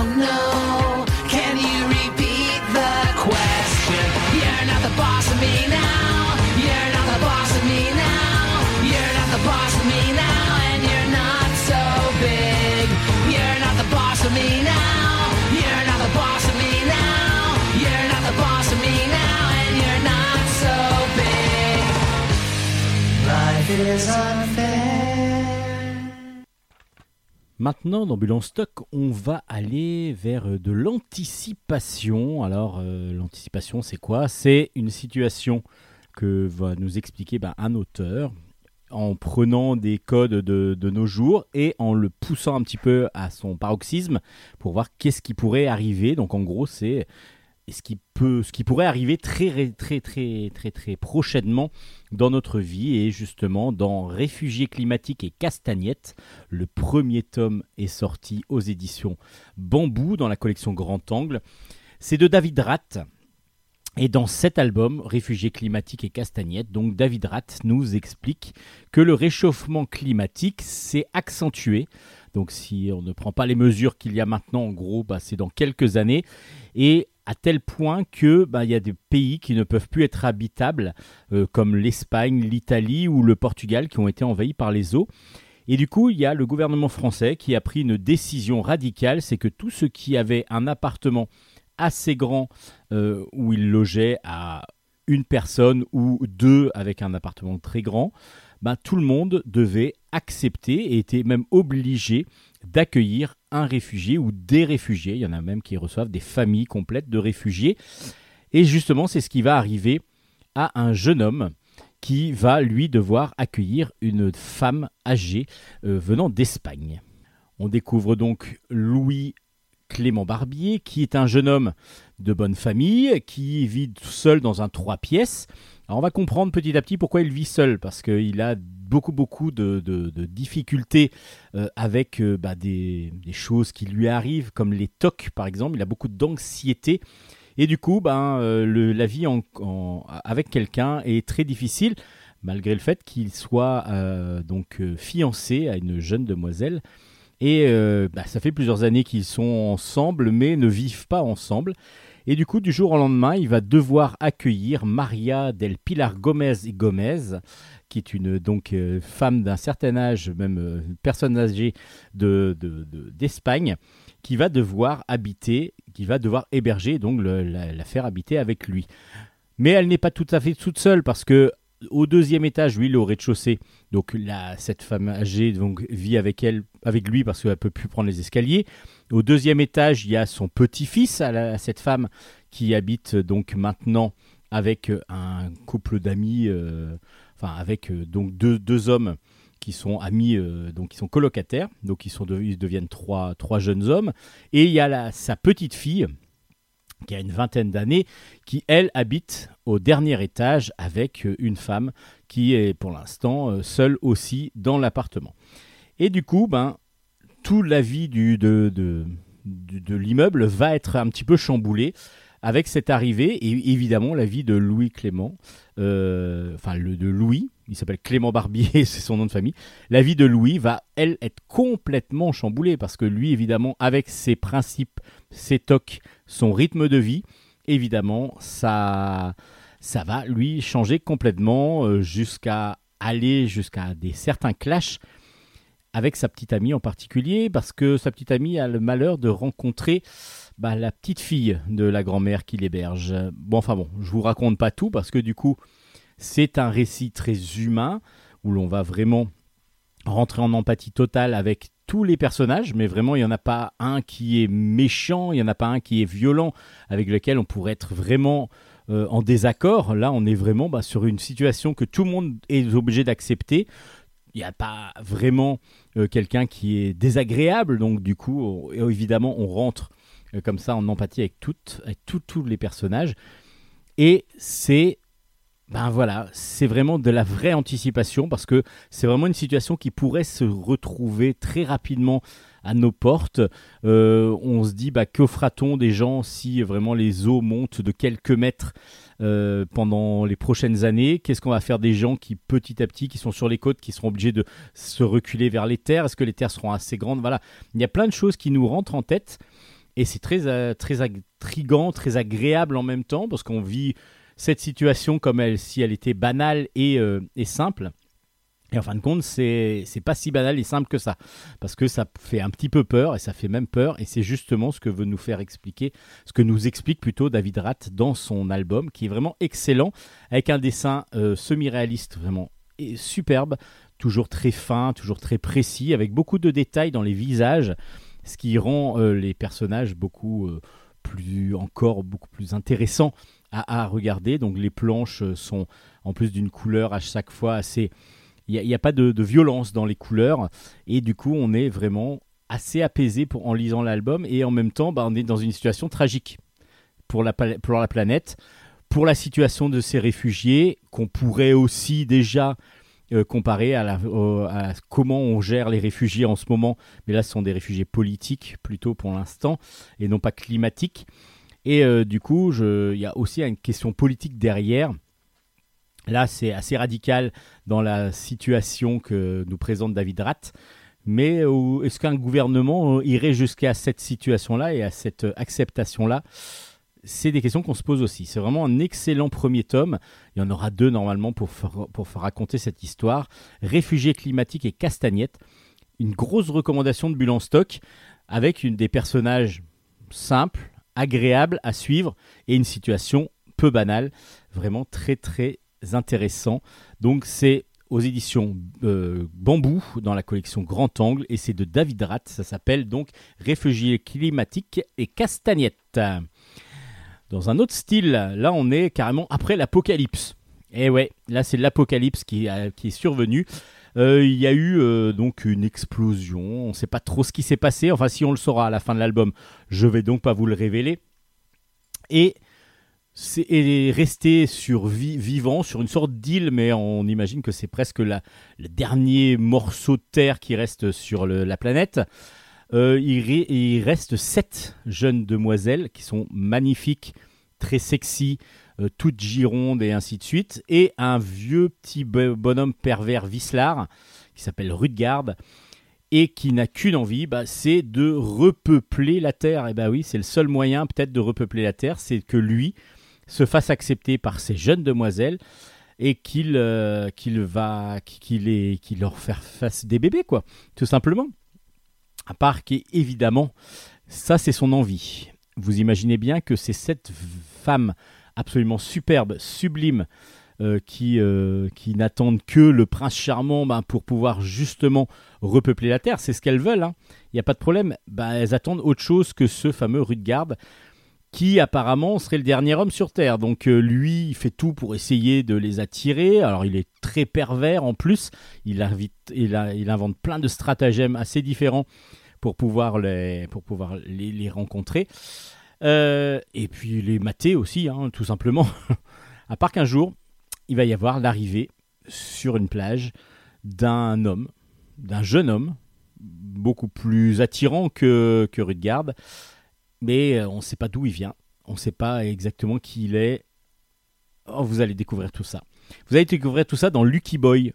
Le premier tome s'appelle Coquin de sort. C'est de Bill Pressing et c'est aux éditions Ankama. Et c'est très original. Très original sur le côté. euh, bah, déjà, graphisme, on est sur un dessin très très virevoltant, proche du dessin animé par moment, mais du dessin animé plutôt pour adultes. Euh, parce qu'évidemment, les, quand je vous dis que les filles sont girondes, etc., bah, vu qu'elles sont sur la plage les trois quarts du temps, elles sont souvent assez dévêtues, elles ont des beaux atouts, donc du coup, évidemment, bah, c'est mis en avant. Comme en plus Rudgard, lui, ne fait que les regarder, bah, évidemment, on a des plans avec euh, des, des, des fessiers assez rebondis que l'on voit. Donc voilà, c'est très très sexy. C'est pas pornographique du tout, mais on est vraiment dans le sexy, dans le, dans le glamour par moment, et puis dans le vicieux un petit peu avec euh, ce petit être, euh, ce vieux papy là qui, qui veut juste euh, essayer de procréer avec ces femmes et qui est un petit peu pervers. Ça fait un peu le satire, vous voyez qui est là en train d'essayer de, de s'attirer les, faveurs de ces femmes. Et ben, euh, et puis après l'histoire, bah, l'histoire, bah, le fait que ce soit les dernières femmes qui restent sur Terre et qu'il va falloir peut-être recréer le monde, bah voilà, il y, a un côté assez délirant. euh, c'est une grosse, grosse folie quand même graphique et scénaristique. Euh, c'est donc euh, un, comics plutôt qui fonctionne bien, qui est très agréable à lire et en même temps, bah, sur la fin, on a, la on a le questionnement de comment c'est arrivé. On a des explications. On va voir s'il y a la suite, s'il va y avoir une suite. En tout cas, ce premier tome de Lucky Boy, coquin de sort, est très agréable à lire. Alors, c'est pas à mettre entre toutes les mains, c'est en même temps un gros délire et graphique et scénaristique. Et puis, bah, sur la fin, ça devient un petit peu plus pas sérieux, mais quand on a les explications, bah, on se pose plus de questions, on est plus, euh, plus dubitatif. Ça s'appelle donc Lucky Boy, coquin de sort, et c'est aux éditions Ankama. Rose, il y a l'intégrale qui est sortie. Je vous avais parlé du premier, euh, premier tome et du deuxième, si je me rappelle bien. Euh, le L'intégrale est sortie. Il y avait donc trois tomes qui sont sortis. Il y a une intégrale qui est sortie. C'est de Denis Lapierre au scénario, Valérie Vernet au dessin et c'est aux éditions Dupuis. Alors, Rose est une jeune demoiselle qui est assez discrète, euh, qui ne se fait pas vraiment remarquer et qui va, va, devoir subir, enfin, a subi plutôt la mort de son père, qui est détective privé, euh, qui était détective privé et qui est mort, tué apparemment, donc assassiné. Et elle va essayer de découvrir qui a tué son père. Bon là, pour l'instant, on est sur du policier assez simple, assez efficace, à part que Rose a un secret. Rose a un secret, elle a la possibilité de se dédoubler. C'est-à-dire qu'elle peut rester physiquement avec quelqu'un, sans lui parler évidemment, mais elle peut, elle, en tant qu'entité un petit peu fantomatique, aller voir ce qui se passe à côté, et aller écouter les conversations des autres. Et ça, c'est son pouvoir, c'est le pouvoir qu'elle va utiliser pour pouvoir rencontrer, pour pouvoir avoir des informations, pour pouvoir comprendre ce qui se passe exactement, pour pouvoir chercher des infos. Et lorsqu'elle va aller chez son père, euh, qui est donc qui louait une maison pour, euh, pour ses affaires, elle va chercher des, documents. Elle va être aidée en cela par un policier qui va essayer de l'aider à retrouver les documents. Bon, est-ce qu'il faut faire confiance à tout le monde? Elle va, à un moment donné, se dédoubler. Et là, elle va croiser d'autres fantômes qui, eux, sont coincés dans la maison. Et donc, elle va essayer de découvrir qui ils sont et elle va rentrer en communication avec eux pour pouvoir, euh, pour pouvoir bah, essayer de comprendre tout ce qui s'est passé. Alors, il y a pas mal de choses qui se passent, justement.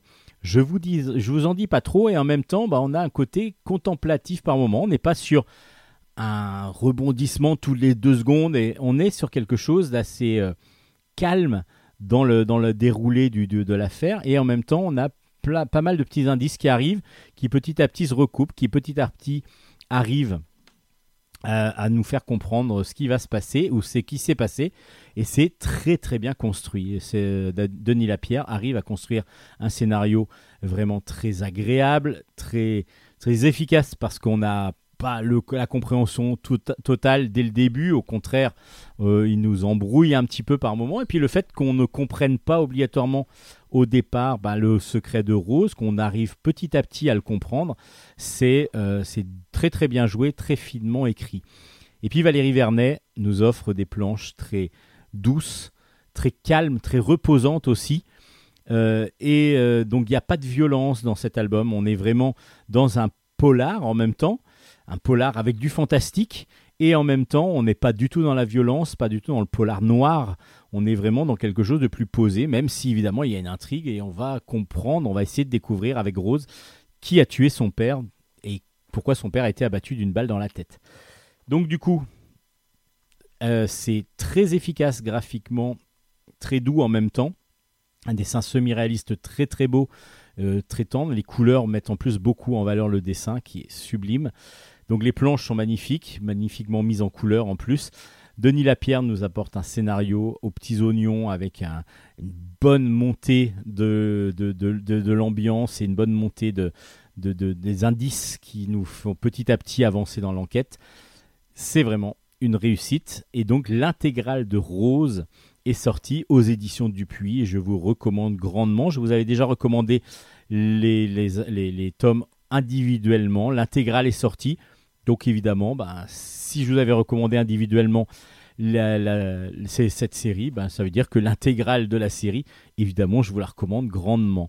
Ça s'appelle Rose, c'est aux éditions Dupuis et c'est excellent.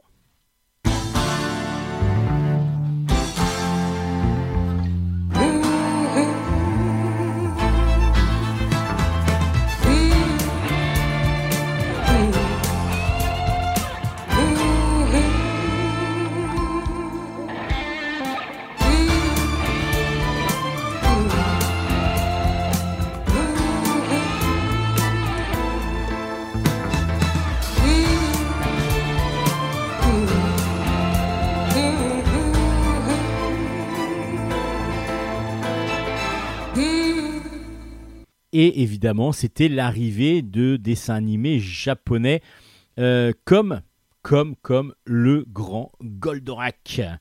Le grand Goldorak. Et donc, du coup, ici, vous avez une parodie de Goldorak, mais pas que de Goldorak. Je vous explique. Donc, euh, vous savez que Goldorak, c'est enfin, c'est un robot qui est donc euh, sur Terre, mais son pilote est Actarus qui vient d'Euphor, donc c'est le prince d'Euphor, une planète lointaine, et il ne sait, bah voilà, on va comprendre petit à petit pourquoi il vient là. Et il y a une, inva- une invasion, euh, en tout cas une tentative d'invasion des Golgoth, des méchants donc de, de, de Goldorak, et régulièrement, bah, il faut sortir son robot Goldorak pour pouvoir détruire les nouveaux robots qu'ont inventé les, les méchants afin de pouvoir les euh, bah, de pouvoir essayer d'envahir la Terre et de détruire Goldorak évidemment. Bon là, comme on est dans une parodie, Actarus il devient Actarustre et il euh, il va donc être le Actarus qu'on connaît à part avec tous les côtés désagréables possibles. C'est-à-dire que c'est un dragueur pas possible, mais un, dragueur vraiment très lourd, euh, qui a aucune finesse, qui est un, un beauf, quoi, un vrai, vrai gros beauf. En plus, ben, il a déjà Venusia et, Alcor qui sont dans son, équipe qui, qui ne peuvent plus le supporter. Il y a le professeur Portion et non pas Proton euh, qui, qui, qui son. Qui, qui, voilà, qui, qui dénigre à chaque fois. Il va rencontrer en plus Candide.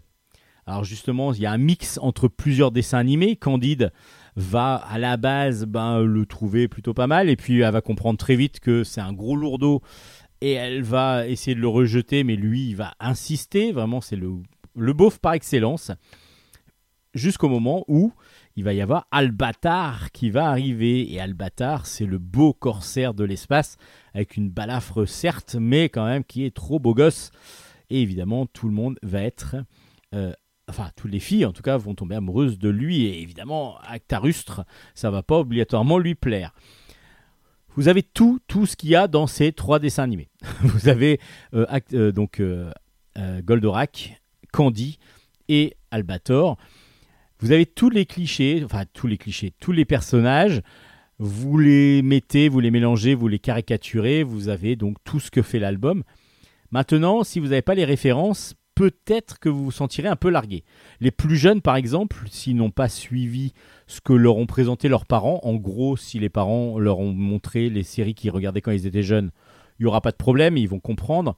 Mais il est vrai qu'il y a certaines scènes, euh, enfin certains personnages et ainsi de suite, que qu'on ne comprendra pas si on n'a pas suivi un petit peu euh, l'histoire, si on n'a pas, si pas connu ces dessins animés-là, tout simplement. Si vous les avez connus, ben, même s'il y a un côté un peu redondant de, et puis qu'on a envie quand même de le baffer ce Actarustre, euh, on a quand même envie de le baffer, vous prendrez un vrai plaisir à retrouver ces petits personnages parce que du coup, le dessinateur euh, euh, Yokwam les dessine de façon très, très ronde, très kawaii, très mignonne et ça fonctionne bien. Ça fonctionne bien. Après, on est d'accord que on a juste envie de le baffer ce Actarustre. Vraiment, vraiment, il est à baffer et ça fonctionne. Si c'est la volonté du, du, scénariste, ça fonctionne à fond, à fond. Ça s'appelle Récréa 3, vraiment fait pour ceux qui ont les références du des dessins animés avec les sylphides et ainsi de suite. Euh, autrement, bah, ça va être un gros kiff pour euh, ceux qui ont ces, ces références. Les autres vont peut-être se sentir un peu frustrés de ne pas comprendre tous les gags et tous les tenants et les aboutissants des, des petites histoires entre les personnages parce qu'il faut quand même les connaître. Ça s'appelle donc Récréa 3 et c'est aux éditions Soleil Manga. Est-ce que vous voulez vous mettre à la danse? Je vous avais déjà conseillé Danse avec moi parce que c'était une série que j'aime bien, que j'ai bien aimé. Ben, le quatrième tome sort. Ça s'appelle Vol à la danse. C'est de Isabelle Bautier au scénario, Faiza au dessin. Et c'est aux éditions Jungle dans la collection Miss Jungle. Bah, Danse avec moi, c'était des jeunes qui, euh, dans le premier tome, dansaient, mais de pas, pas de la même façon. Il y en avait un qui était plutôt street dance, l'autre qui était d'autres filles qui étaient plutôt dans la, la danse, euh, donc euh, certains dans la danse hip-hop, d'autres dans la danse plus moderne jazz. Et puis, donc du coup, ils se sont regroupés pour créer M5, un groupe de danse qui est autour de Estella. Estella, c'est leur professeur de danse. Et petit à petit, bah, ils, se font connaître, ils se font connaître sur les réseaux sociaux, ça commence à fonctionner. Et lors des vacances de Noël, le premier jour des vacances de Noël, Estella a demandé donc au M5 euh, de faire des flash mobs. Le flash mob, c'est donc de regrouper, de regrouper des gens et de leur montrer une chorégraphie pour que tout le monde danse la même chorégraphie, donc leur apprendre la chorégraphie afin euh, que de faire un événement, un événement sur les réseaux sociaux et ainsi de suite. Donc flash mob qui va et qui vont essayer de faire de, fonctionner. Céleste qui pour l'occasion essaye de créer euh, des, des chorégraphies, va proposer une chorégraphie et là, lors du premier flash mob, il y a une femme qui fend la foule, un petit peu comme, euh, oui non je vais rien dire, comme Moïse fendait les eaux, mais non c'est pas tout à fait ça. Elle fend la foule et elle lui dit c'est inadmissible de voler les chorégraphies des autres. Elle dit j'ai créé cette chorégraphie, La preuve, je l'ai sur Internet. Vous avez volé ma chorégraphie. Et Céleste, elle se retrouve bah, un peu paniquée parce que pour elle, non, euh, apparemment, elle dit aux autres, non, non, je n'ai pas volé. Alors, les autres se disent, bah, peut-être que c'est une influence que vous avez euh, par rapport aux vidéos que tu aurais vues, et ainsi de suite. Alors, est-ce que c'est la vérité? Qu'est-ce qui s'est passé exactement? Et puis en même temps, bah, une des demoiselles qui devait, euh, qui était dans les, L- des M5 au départ et qui ne n'est plus là et qui est plutôt la rivale du groupe, euh, va encore porter un peu préjudice au groupe, même si elle a peut-être des choses à cacher et on va le connaître petit à petit. Alors c'est très bon enfant, c'est très agréable à lire. Le dessin de Faiza est très beau, très girly en même temps. hein. On est vraiment sur du dessin très coloré avec euh, euh, vraiment des, des- des beaux mouvements dans de danse et ainsi de suite. C'est très agréable, très bien pensant en même temps et en même temps bah, ça joue sur les amitiés, sur les relations entre les jeunes. Ça fonctionne très, vraiment très bien. Euh, bah, moi j'aime bien la danse euh, avec moi. Donc euh, je n'arrive pas à danser mieux que qu'eux, et loin de là, j'arrive même pas à danser du tout. Mais je trouve toujours agréable de lire ces albums. Donc ça s'appelle Danse avec moi. Le quatrième tome est sorti aux éditions Jungle. Et ça fait vraiment, vraiment plaisir de lire un album joyeux comme ça.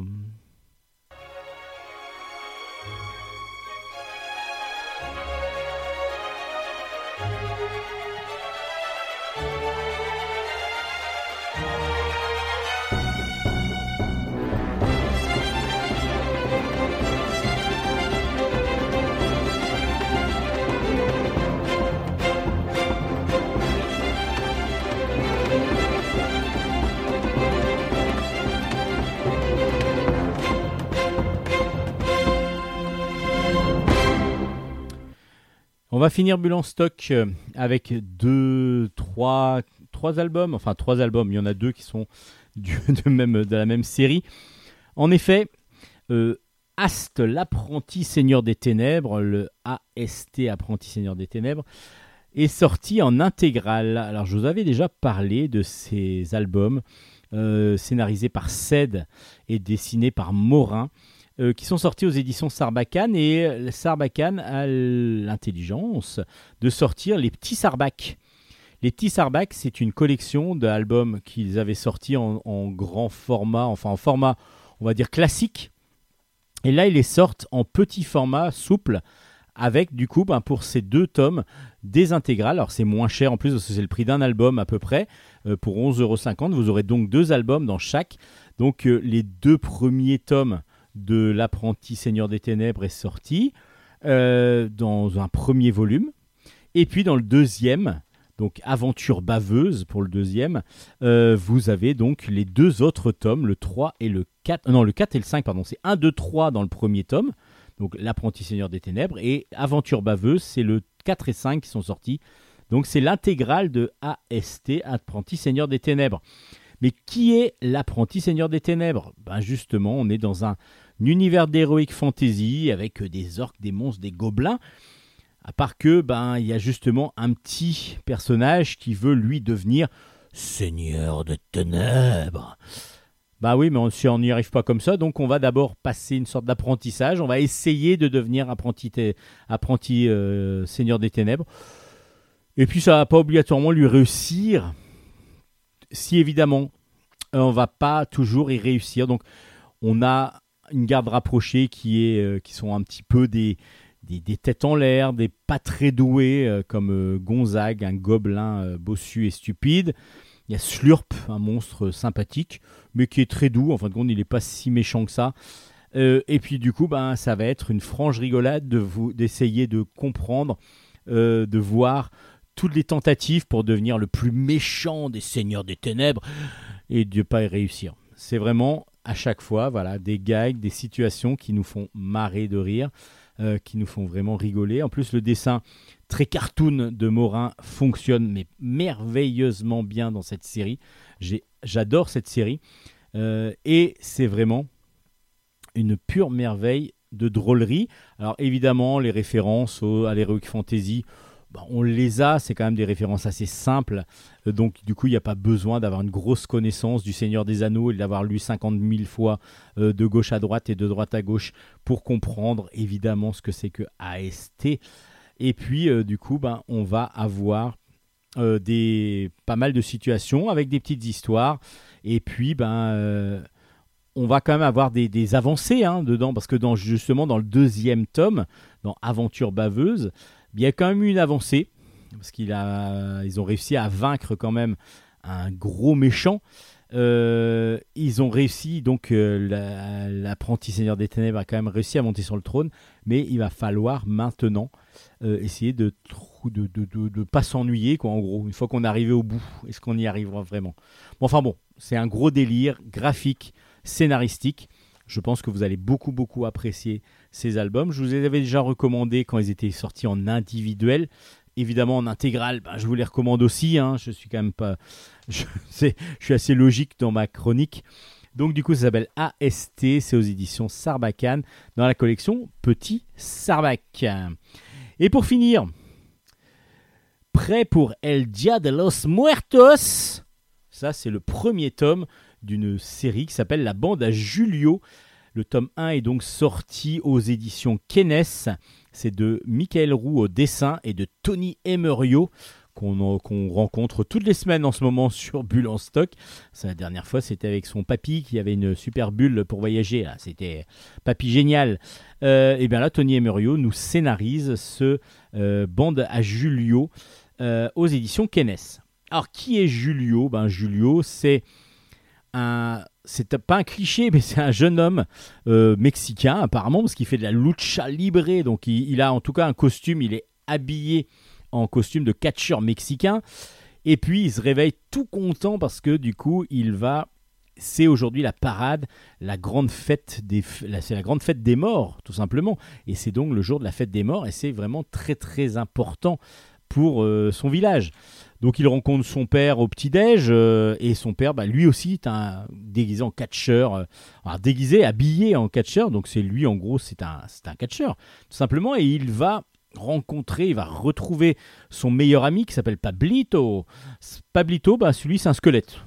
Voilà, donc on a tous les clichés de la fête des morts, on rencontre des hommes squelettes, on rencontre euh, des, des têtes de mort avec des flammes et ainsi de suite, et la lucha libre, euh, et tous, ces personnages-là ben, vont vivre des petites aventures parce que Julio va retrouver donc euh, va retrouver Pablito, le squelette, et Pablito a un gros gros problème, c'est que ce soir il doit faire une petite euh, fête, enfin pendant la fête, il doit faire une démonstration avec son chat, Ben, son chat qu'il a dressé, donc un chat assez intelligent, mais le gros problème c'est qu'il n'a pas donc euh, on lui a volé son chat, pardon. C'était pas du tout, il a pas, il a perdu, il a, on lui a volé son chat.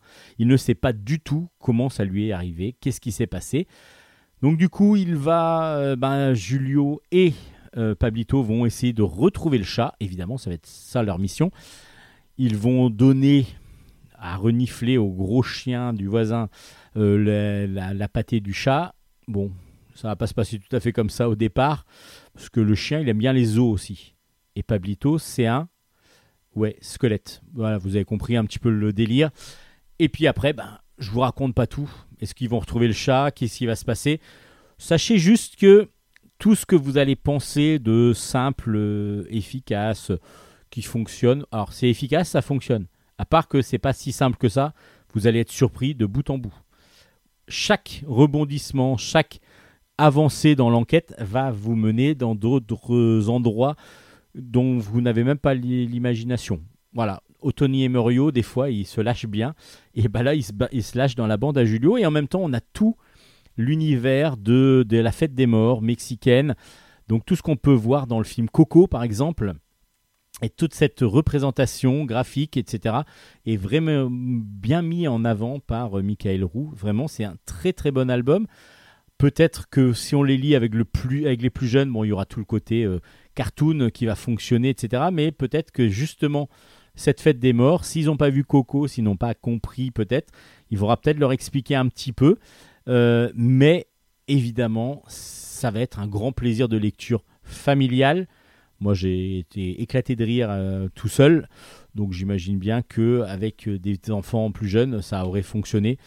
Juste une chose, le chien, euh, quand il là où il va renifler, mais ça, ça m'a éclaté de rire. Je vous en dis pas trop. Allez découvrir la bande à Julio. Euh, le tome 1 s'appelle Prêt pour El Dia de los Muertos. C'est aux éditions Kenes et c'est une grosse recommandation de Bulle en stock pour finir ce Bulle en stock de la semaine. Alors quand je dis pour finir le Bulle en stock, pour finir la chronique BD de Bulle en stock exactement, parce que maintenant on va passer à la chronique jeux vidéo. J'avais quand même oublié de mettre la chronique jeux vidéo. Chronique jeux vidéo.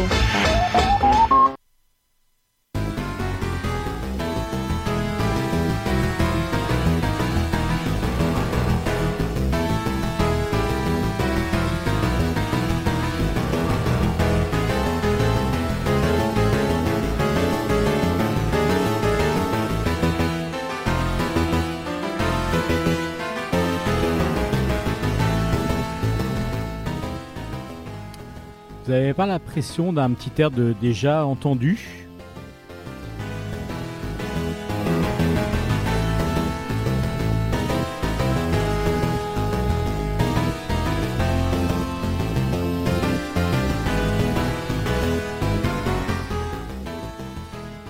Et oui, il s'agit d'un jeu ben, de Capcom qui existe depuis pas mal d'années maintenant. C'était un jeu d'arcade au tout départ, ça s'appelle Ghost and Goblins. Et ben, il y a la résurrection de Ghost and Goblins, Ghost and Goblins Résur- Résurrection, pardon, euh, qui est euh, disponible sur Switch déjà depuis un petit moment, mais qui vient de sortir sur PS4, Xbox One et PC. Et c'est donc de chez Capcom. Euh, Ça doit être un Peggy 12 si je me rappelle bien. Alors de toute façon, ça va être très largement pour adultes, vu la difficulté. Je vous dis tout de suite, la difficulté est toujours au rendez-vous pour ceux qui connaissent. Alors, je vous rappelle un petit peu l'histoire. Euh, on a le chevalier qui euh, voit sa, princesse être enlevée sous ses yeux. C'est le chevalier Arthur. Il y a Guenièvre qui se fait en- enlever. Et du coup, euh, par, un, par une sorte de gros démon rouge avec des, des ailes. Et il prend son armure, son courage à deux mains et puis ses armes et il va traverser différents mondes pour pouvoir récupérer sa princesse. Il lance des épées, euh, donc euh, il commence par ce fameux, euh, la musique que vous entendez là, c'est le cimetière avec des zombies qui sortent. Et puis, ben, vous allez en baver. Vous allez en baver, oui, parce que du coup, ce jeu est d'une difficulté excessive, quasiment. Ben oui, enfin, en tout cas, le premier jeu, le premier Ghost and Goblins, était très très difficile parce que vous aviez beau avoir la possibilité de vous faire toucher une fois et vous aviez donc vous vous retrouviez en slip. Et là, après, vous pouviez continuer et vous allez mourir très rapidement parce qu'il y a des ennemis un peu partout. Il y a des plantes qui, vous balancent des, boules de feu. Enfin voilà, il y a plein plein de monde. Il y a des monstres volants. Il faut connaître bien les patterns. Il faut connaître vraiment bien les, les systèmes à chaque fois de chaque personnage pour savoir où il va arriver quand est-ce qu'il va arriver. Enfin voilà, c'est très difficile comme jeu. Ça a toujours été un jeu très difficile. Et donc il y a une, il y a une nouvelle version qui sort qui s'appelle Ghost and Goblins Resurrection et on a toujours le même univers, toujours la même histoire de toute façon. Mais ce qui est très intelligent dans ce jeu, ce n'est pas un remake pur. C'est-à-dire qu'on va avoir plein de choses qui vont nous rappeler évidemment le premier. On va avoir ce premier thème là, comme on entend, euh, qui est le, terme, le, ben, le- le cimetière. Et ce cimetière-là, ben, on s'y retrouve, mais pas tout à fait avec les mêmes ennemis, pas tout à fait aux mêmes endroits en tout cas. Donc du coup, si on avait un peu le réflexe du premier jeu, ben, on ne l'a plus tout à fait et on va se retrouver de nouveau avec euh, ben, des difficultés à vaincre et toujours avec un ressenti de Hmm, c'était un petit peu comme avant, mais le graphisme est beaucoup beaucoup amélioré. Le- les musiques sont à peu près les mêmes, mais aussi changées, transformées pour que ça devienne des musiques plus modernes. Vraiment, c'est un délice. Pour les yeux déjà, graphiquement, vraiment le, caractère design, euh, tout, tout le design a vraiment été sublimé. Il y a vraiment une profondeur qui se donne. Il y a des zooms, des dézooms qui, qui apparaissent dans le jeu. Euh, c'est vraiment très original, très très bien fait. Donc on se retrouve dans un jeu que l'on aimait, parce que tous les fans de rétro gaming adorent à peu près ce jeu, même s'ils sont pas tous allés au bout et loin de là. Moi, j'avoue que jamais j'ai réussi à, le- finir. Et pourtant, c'est pas le nombre de versions qui me manque pour pouvoir essayer de le finir. Sur à peu près toutes les consoles, on le retrouve, mais à chaque fois, bah, on se retrouve bloqué euh, à certains endroits et c'est très très difficile, surtout qu'on a des vies limitées évidemment. Et puis on va avoir donc cette aventure euh, que l'on va retrouver avec grand grand plaisir, mais pas le remake pur, avec des changements, avec des évolutions, avec euh, par exemple un arbre des compétences qui va vous permettre d'évoluer, d'avoir des armes supplémentaires euh, lorsque vous allez récupérer des fées qui sont un petit peu mises partout dans les différents niveaux. Donc ça c'est très agréable parce que du coup c'est aussi quelque chose qui évolue par rapport à ce que l'on connaissait déjà. Euh, on a beaucoup beaucoup de choses, des petits défauts toujours, des tirs que l'on peut toujours pas faire en diagonale. Donc du coup ce qui nous aidait, ce qui, aurait pu nous aider pour tirer sur des oiseaux ou des choses comme ça ou des choses comme ça qui nous arrivent dessus. Là, il faut vraiment sauter, être à, à leur niveau pour leur lancer en face l'épée. On peut pas toujours pas tirer en courant. Enfin voilà, il y a des petites toujours les petits défauts des fois que l'on que l'on trouvait dans le début, mais toujours aussi autant de difficultés. Donc du coup, c'est aussi un plaisir parce que c'est un challenge, un vrai challenge. Euh, Il y a plus de choses à faire peut-être. C'est toujours un petit peu court peut-être, mais des boss qui sont toujours aussi monstrueux, aussi difficiles à avoir. Euh, vraiment un vraiment vraiment un grand grand plaisir de jeu. En plus, il y a une petite euh, un petit un mode coop qui peut être joué. Donc on peut jouer à deux pour essayer de, déjouer euh, les, monstres, les différents monstres qui peuplent et les grottes et les, cimetières de ce jeu. Euh, on est vraiment sur du remake, mais très intelligent, avec donc de l'évolution, avec du changement. Donc ceux qui ont adoré Ghost and Goblins vont adorer ce jeu-là automatiquement. Moi, je, le kiffe dès que je l'ai vu déjà graphiquement. Je me dis, oh là ça va être beau. Et c'est vrai que c'est beau, et c'est vrai que c'est jouable, et c'est vrai que c'est agréable. Et puis ensuite, bah, on va rentrer dans le jeu et on va voir toutes les petites différences qu'il va y avoir. Donc il y a vraiment beaucoup de choses qui changent, même si on ressent toujours l'ambiance de Ghosts Goblins. Et ceux qui n'ont jamais découvert ce jeu-là, ben allez-y. Ne commencez surtout pas en mode paladin, qui est le mode le plus difficile qui soit. Commencez, alors je sais plus comment il s'appelle, c'est écuyer, je crois, le premier, euh, le premier, premier niveau.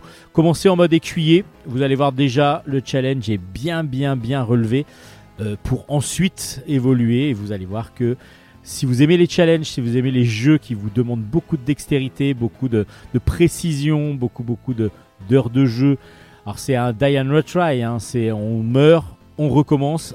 On sait maintenant comment les ennemis se déplacent toujours de la même façon. Donc on va comprendre d'où vont arriver les ennemis, même si c'est frustrant parce que la plupart du temps, on, des fois, on oublie certains. Dit mais oui, mais ça fait trois fois que je me fais tuer par lui parce que j'oublie à chaque fois qu'il apparaît là.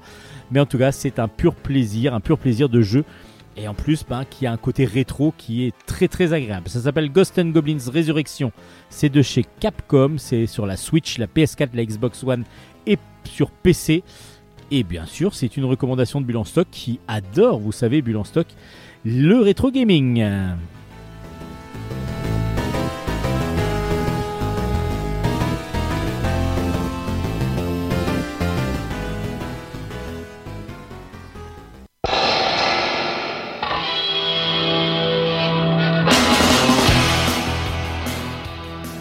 Là ça va, Hélène reconnaît cette musique, c'est la musique de début et de fin de Bulle en Stock. C'est bon, ça va me suivre longtemps, je le sens. Je savais, je savais que j'aurais mieux fait de me taire. Voilà, mais je suis fan de comédie musicale, je connais tout par Je connais toutes les comédies musicales françaises. Là, en français, je, je maîtrise très bien. Ah ouais, Et pourtant, le porté de bébé et de Patrick, vous le maîtrisez pas trop. non, Non, mais je rigole, évidemment. Bah, merci Hélène d'avoir participé à cette émission. Vous pouvez c'est retrouver. Enfin nous, nos auditeurs peuvent retrouver vous aussi, si vous le désirez, Oui. les chroniques euh, d'albums et toutes les références sur nos pages Facebook, qui sont donc celles de Bulle en stock avec un S à Bulle ainsi que la page Facebook de Steven Bescon. par exemple. Et par exemple, si vous arrivez à trouver Hélène Garnier parmi toutes les Hélène Garnier qui existent sur Facebook, vous trouverez aussi la chronique sur ma page à Alors, moi. Maintenant, elle va changer de nom sur euh, Facebook. Ça va être Hélène Garnier, celle qui ne connaît pas Dirty Dancing. Voilà. Elle va changer de nom, de, de pseudo Non, mais sur y a- Facebook. il y, a un petit Lena là à côté qui peut aider euh, pour retrouver au pire. Bah, vous pouvez bien sûr nous laisser des messages, des questions, n'hésitez pas. Vous pouvez aussi retrouver l'ensemble des émissions sur le site de la radio qui s'appelle Radio Grand Paris. Radio Grand Paris de le- notre cher le grand euh, le vizir. grand vizir. Non, on a déjà dit vizir là. Vizir, on l'a déjà dit Oui, on a dit la semaine dernière vizir. Ah oui, mais c'est ah oui, bah non, c'est le calife à la place du calife que je voulais dire aujourd'hui, parce qu'on en avait Ah non, on a dit tout calife. On a non, attendez, non, on a dit vizir Non, ou bon, c'est pas grave. ça Non, on a dit sultan. On peut dire vizir. Le grand Mamamouchi. Mamamouchi. Le grand Mamamouchi, Nicolas Godin. Gloire au grand Mamamouchi. Mamamouchi. Oh, gloire au grand Mamamouchi. Allez, on se retrouve la semaine prochaine. On arrête nos délires. Et puis, ben, d'ici là, nous, on va bosser en lisant plein plein de BD. Et j'espère qu'on vous aura donné envie de lire aussi. Hi, mataraishu. Allez, ciao, ciao, ciao. À la semaine prochaine.